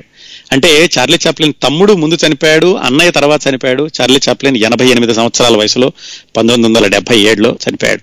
ఈ Charlie Chaplin Great Dictator cinema తీసేటప్పుడు అతని సినిమా ఎలా తీస్తున్నాడు అని సినిమా మీద సినిమా తీశాడండి. ఎవరు? చార్లీ చాప్లిన్ వాళ్ళ అన్నయ్య ఈ సిడ్నీ చాప్లిన్ అనే అతను. ఇంకా వాళ్ళ పిల్లలు ఎనిమిది మంది వాళ్ళల్లో కూడా పెద్దమ్మాయి సినిమా నటిగా ఉంది. ఇంకా మిగతా వాళ్ళు కూడా రకరకాలుగా జీవితాల్లో స్థిరపడ్డారు. ఆస్తి అంతస్తు విపరీతంగా అతను చనిపోయేటప్పటికి అదే చెప్పుకున్నాం. అతను చిన్నప్పుడు తల్లితో కలిసి టెన్ బై ఫిఫ్టీన్ రూమ్లో నూట యాభై చదరపు అడుగుల గదిలో దుర్భరమైనటువంటి దారిద్ర్యాన్ని అనుభవించిన చార్లీ చాప్లిన్ ముప్పై ఐదు ఎకరాల ఎస్టేట్లో తన జీవితాన్ని ఆ, చాలిచ్చాడు అదండి చార్లీ చాప్లిన్ జీవితం. చార్లీ చాప్లిన్ చనిపోయాక చాలా మంది ప్రపంచ వ్యాప్తంగా కూడా బోళ్ళంత మంది చార్లీ చాప్లిన్ అనుకరించడం ప్రారంభించారు. భారతదేశంలో చూసుకుంటే రాజ్ కపూర్ చాలా సినిమాల్లో చార్లీ చాప్లిన్ని అనుకరించాడు అతను తీసినటువంటి సర్కస్ అది సినిమా మేరా నామ్ జోకర్. దాంట్లో కూడా చాలా వరకు చార్లీ చాప్లిన్ ఛాయలు చార్లీ చాప్లిన్ సినిమాల్లో ఉన్నటువంటి ఆ సంఘటనల ఛాయలు పోలికలు కనిపిస్తూ ఉంటాయి. ముగింపు వాక్యాలకు వస్తే చార్లీ చాప్లిన్ నిజమైనటువంటి జీవితానికి అతను ఒక ప్రతీకలాగా కనిపిస్తాడండి. చార్లీ చాప్లిన్ జీవితంలో ఉన్నటువంటి దారిద్ర్యం కానీ అంత వైభవం కానీ అంత డ్రామా కానీ అన్ని వివాదాలు కానీ అన్ని శిఖరాలు కానీ అన్ని లోయలు కానీ వేరే జీవితంలో కనిపించవు. అంతేకాకుండా అతను ఎంత సంపాదించినా ఎంతమంది అభిమానులున్నా ఎప్పుడూ ఒంటరివాడిగా ఉండేవాడు. తనకంటూ ఒక ప్రదేశం ఉండేది కాదు. లండన్లో ఉన్నప్పుడు కూడా తల్లి రకరకాల ప్రదేశాలు మారుతూ ఉండేది. డబ్బులుంటేనేమో రెండు గదుల అపార్ట్మెంట్లో ఉండడం డబ్బులు లేకపోతే ఒక గదిలో సర్దుకోవడం. అది- అది లేనప్పుడు అతను ఆ అనాథాశ్రమంలో ఉండడం వాళ్ళమ్మ పిచ్చాసుపత్రిలో ఉండడం. ఇలాగా ఒక స్థిర నివాసం కానీ అలాగే స్థిరమైనటువంటి సంబంధం. అతనికి యాభై మూడు సంవత్సరాల వయసులో ఈ ఉనా ఓనిల్ని పెళ్ళి చేసుకున్నాక స్థిరపడ్డాడు కానీ అంతవరకు కూడా వివాహం చేసుకోవడం విడిపోవడం మిత్రురాళ్ళు విడిపోవడం ఇలాంటివన్నీ. అతని సినిమాలో ఈ ట్రాంప్ అనేటటువంటి క్యారెక్టర్ ఎలాగైతే దేశద్రేమరి అనుకుంటామో చార్లీ చాప్లిన్ జీవితం కూడా దాదాపుగా అలాగే అయ్యిందండి. ఇన్ని సినిమాలు మాట్లాడుకున్నాం కదా కిడ్ కానీ గోల్డ్ రష్ కానీ City Lights Modern Times Great Dictator ఇలాంటివన్నీ. వంద సంవత్సరాల తర్వాత కూడా ఎందుకు చూస్తున్నారు? ఇన్ని సంవత్సరాల్లో ఎన్నో వేల సినిమాలు వచ్చినాయి కదా ఎన్నో టెక్నిక్లు మారినాయి కదా సాంకేతికంగా ఎంతో పెరిగిపోయాం కదా. ఇప్పటికి కూడా ఈ సినిమాలు చూస్తుంటే ఫ్రెష్గా అనిపించడమే కాదండి. ఒకసారి మళ్ళీ ఆ వంద సంవత్సరాల క్రిందట ఇంత అద్భుతంగా ఆలోచించాడా? ఇలాంటి కథలో ఇంత బ్రహ్మాండంగా తీయగలిగాడా? ఇంత సటిల్గా చెప్పగలిగాడా సమస్యల్ని? అనేటటువంటి ఆశ్చర్యం ఈ రోజుకే కాదు మరికొన్ని దశాబ్దాలకి కొన్ని శతాబ్దాలకి ఉన్నా కానీ మనం ఆశ్చర్యపడాల్సిన పని లేదండి. అందువల్లే చార్లిన్ అంత గొప్ప వాడు అయ్యాడు.